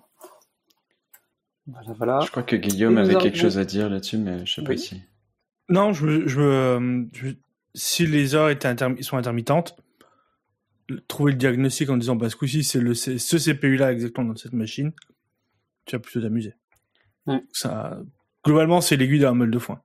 Et surtout à ce niveau, à, sur les data centers qui ont plutôt pas mal de machines. Où tu peux refaire le même, la même procédure euh, juste après et elle passe sans problème. Je me rappelle d'avoir des bugs déjà, des, des, des problèmes euh, lors du grand passage au multicore, euh, quand je faisais C++, et déjà c'était, bah tiens, tel soft qui marchait bien sur euh, le processeur monocore euh, x86 euh, basique, et puis tu passes à du multicore, et là tout d'un coup, il n'y a plus rien qui marche. Pourtant, tu connais toujours de la même façon, mais il n'y a plus rien qui marche, et tu as des comportements bizarres, et tu sais pas. Et, et c'était pas sur ta machine, mais c'est sur celle d'un client. Un laptop d'un commercial, il peut pas te le filer. Oups. Maintenant, t'imagines ça sur un DC énorme, et puis t'en as, ça pop dans un DC là, puis un à l'autre bout du monde, Ah bah, seulement les mardis, je sais pas pourquoi. on a chacun ses problèmes d'échelle. Hein. Tout à fait. Ouais, ouais, ouais. Et du coup, dernier lien, dernier lien sur les câbles sous-marins. Tout à fait. C'est, euh, c'est une- bon, cette fois c'est pas c'est pas un lien à lire. Euh, en fait, euh, bah, je sais pas si peut-être certains d'entre vous connaissent Monsieur Bidouille. Je trouve qu'il fait des, c'est un YouTuber qui fait euh, des vidéos sur des sujets euh, techniques, euh, même relativement techniques. Enfin, techniques, on va, dire, euh, même si c'est de la vulgarisation, euh, ça aborde des sujets où c'est pas toujours simple de, tout comprendre. Euh, que ce soit du making, de l'électricité. Enfin, il y a, il a- plein de, il y a plein de sujets divers. je sais qu'il a été, il a été voir, par exemple, euh, mince, c'est forcément quand j'ai besoin de m'en souvenir que je m'en souviens pas. RTE, il a été dans les locaux d'RTE. Enfin, moi, je trouve que c'est des sujets intéressants, par, exemple, de se rendre compte euh, à quoi, enfin, comment est faite l'infrastructure électrique euh, euh, française, comment est-ce que c'est géré, la fréquence sur le réseau, etc. Et donc, une de ces vidéos en, particulier, là, ça concerne les premiers câbles sous-marins qui ont été posés ou les premières tentatives de pose de câbles sous-marins transatlantiques. Et donc, euh, moi, je trouve ça vachement intéressant, même si finalement, euh, c'est bon. Aujourd'hui, maintenant, on sait faire et euh, et, et on se pose plus vraiment la question de comment comment ça ça, a commencé. Et, je trouve ça je trouve ça vachement intéressant la, créativité dont ils ont fait preuve pour les pour le faire et puis et le fait qu'ils aient persévéré aussi parce qu'au départ ça a genre pas du tout bien fonctionné enfin ça s'est pas du tout bien passé donc euh, et puis mine de rien, ça fait quelques temps qu'ils ont qu'ils ont posé le- les premiers câbles sous-marins donc euh, donc voilà je trouvais que c'était une vidéo un peu exotique et, et en même temps intéressante donc euh, c'est c'est cool. Je crois que on on a Orange par exemple, euh, enfin dans notre temps qui, qui, qui pose des câbles, enfin qui, qui est capable de poser des câbles. mais Je sais pas, il le fait toujours. Ils le, ils le font toujours. Et euh, j'ai écouté pas mal, enfin plusieurs interviews. Je crois que c'est l'un des VP de chez Orange qui s'occupe justement de cette partie-là, de la partie réseau, qui explique très bien effectivement comment ça marche et euh, il montre comment ça fonctionne aujourd'hui avec les, euh, les les bateaux qui doivent déployer, comment ils construisent des câbles à la volée, etc. Euh, mais juste sur la partie, euh, sur les premiers câbles, alors de mémoire, euh, c'est comme ça qu'ils ont découvert qu'au milieu de l'Atlantique, tu avais une espèce de petite montagne, ce qui fait que lorsqu'ils ont calculé la distance de câble à faire, et ben en fait, tu avais une petite montagne en plein milieu, et donc ils, ils se retrouvaient un peu à court euh, à l'autre bout. Bah, euh, alors, je, ça fait longtemps que je l'ai regardé, donc je me souviens, je me souviens pas de pas de ces détails-là. Mais euh, mais ouais, ouais, bah des petits des petites euh, anecdotes Et- comme ça. Et, et ça reste euh, très technique et très compliqué de poser du câble sous-marin. Enfin, c'est pas un problème si soldé que ça. Et c'est régulièrement un énorme problème parce qu'un bateau laisse traîner une encre, parce que machin. Et c'est extrêmement coûteux. Enfin, c'est coûteux, cette opération câble, et c'est, c'est, un sujet sur lequel il y a en fait plein de R&D qui est fait parce que, parce qu'en fait, le réseau est assez fragile, quoi. Mais c'est un peu comme le câble chez vous. Vous savez, un jour, vous avez dit, genre, je vais mettre un câble propre. Puis en fait, depuis cinq ans, vous avez un câble Ethernet dégueulasse dans toute la cage d'escalier, un peu pourri. Puis en fait, un jour, vous avez pété le petit picot en plastique du câble Ethernet. Et donc, du coup, faut pas lui parler trop fort au câble Ethernet, sinon ça se débranche et vous avez plus Internet. bah, euh, voilà, en vrai, bah, les câbles sous-marins, en vrai, c'est un peu la même, quoi. Ouais, Sauf pire que ça, tes câbles Ethernet, euh, tes câbles Ethernet, ça a une durée de vie limitée en fait. hein, euh, donc il y en a qui commencent à t'in- t'insérer des erreurs dans ton réseau euh, à, par- à partir d'un certain âge, notamment s'ils ont été pliés un petit peu dans tous les sens, etc. Ouais. Je crois qu'il y y avait eu une histoire sur les câbles sous-marins avec les avec euh, les, les câbles sous-marins avec les sous-marins. Je sais, il, il me semble qu'il y avait il y avait eu quelque chose dans le genre genre euh, une collision. euh. Ah, C'est possible. Il y avait eu un truc avec les requins aussi, parce qu'apparemment ils aiment bien se faire les dents comme les Eh oui, eh oui, oui, ça. Je, je sais plus s'il y Je avait eu vais un dire vrai qu'il y a un incident avec là-dessus. Wireshark, je ne sais pas. Oh, Pardon, c'est la fin du podcast. c'est la fin. Ça. Voilà. Et, et l'autre truc, c'est qu'il n'y a pas beaucoup de bateaux qui savent poser des câbles. Il faut faire. Globalement, c'est des bateaux faits pour ça. Tu, tu fais les des bateaux à la pour faire volée. de- quoi. C'est ça, le gros truc, c'est pas des câbles qui sont tout faits, qui sont embobinés, et après il faut juste les, euh, les pousser à l'eau. C'est vraiment, ils construisent les, les, les mètres de câbles ou les, les sections de câbles à la volée dans le bateau, c'est des vraies usines. Bah, puis, euh, dans cette vidéo-là, justement, ils expliquent comment au départ ils ont mis au point le système qui va qui va euh, gérer la tension du câble au fur et à mesure que que- qu'il est posé, parce qu'à un moment donné, tu te retrouves avec des tonnes, une tonne euh, sur, sur qui tire sur le câble, et enfin, il fallait gérer ça pour éviter que ça casse, ça casse tout le temps. Donc, euh, ouais, Ils ont les mêmes genres de soucis pour les pipelines. Hein. Euh, J'avais fait un, un projet avec des gens là-dessus et tu te rends compte que c'est une complexité de, de, de juste les poser bien comme il faut. Et sachant que les pipelines, finalement, tu as, un gros tuyau de métal que tu soudes en très gros. Là, euh, tu as, quand même des composants dedans qui sont un peu plus complexes. Quand tu fais ça au fond de l'océan, c'est tout de suite plus compliqué de souder. Ouais. Ouais. Puis il faut le récupérer si ça casse. Mais bon. Compliqué. Enfin voilà. Voilà, voilà. Et ben, je crois qu'on a fait le tour. Et du coup, on arrive à choix musical de Guillaume. Donc, euh, une œuvre maîtresse des années 80. Est-ce que tu nous en parlais un petit peu? Ouais, c'est le, c'est la définition des années 80 dans leur splendeur. Elle- cette chanson est tellement, c'est globalement ce qui est le nanar au cinéma. C'est cette chanson-là. Euh, je me suis pendant longtemps, je me suis demandé s'il y avait un sous-texte que que je, que je comprenais pas. Et a priori, il y en a pas. Ça ne veut rien dire et c'est juste génial. Absolument. Avec un clip euh, Ah, le qui clip est s'annexe bien dessus. hein. Ah ouais, ouais, le clip est, est merveilleux. Avec une petite coupe mulet blonde et une, une belle moustache et, euh, et tout ce qui va bien des années 80, non, c'est juste génial. Voilà. Donc, euh, une écoute à conseiller. Et sur ce, ben, je pense que nous avons fini. Et il est temps de vous dire à bientôt. Ciao, Salut ciao. tout le monde. Il faut faire au revoir. Ciao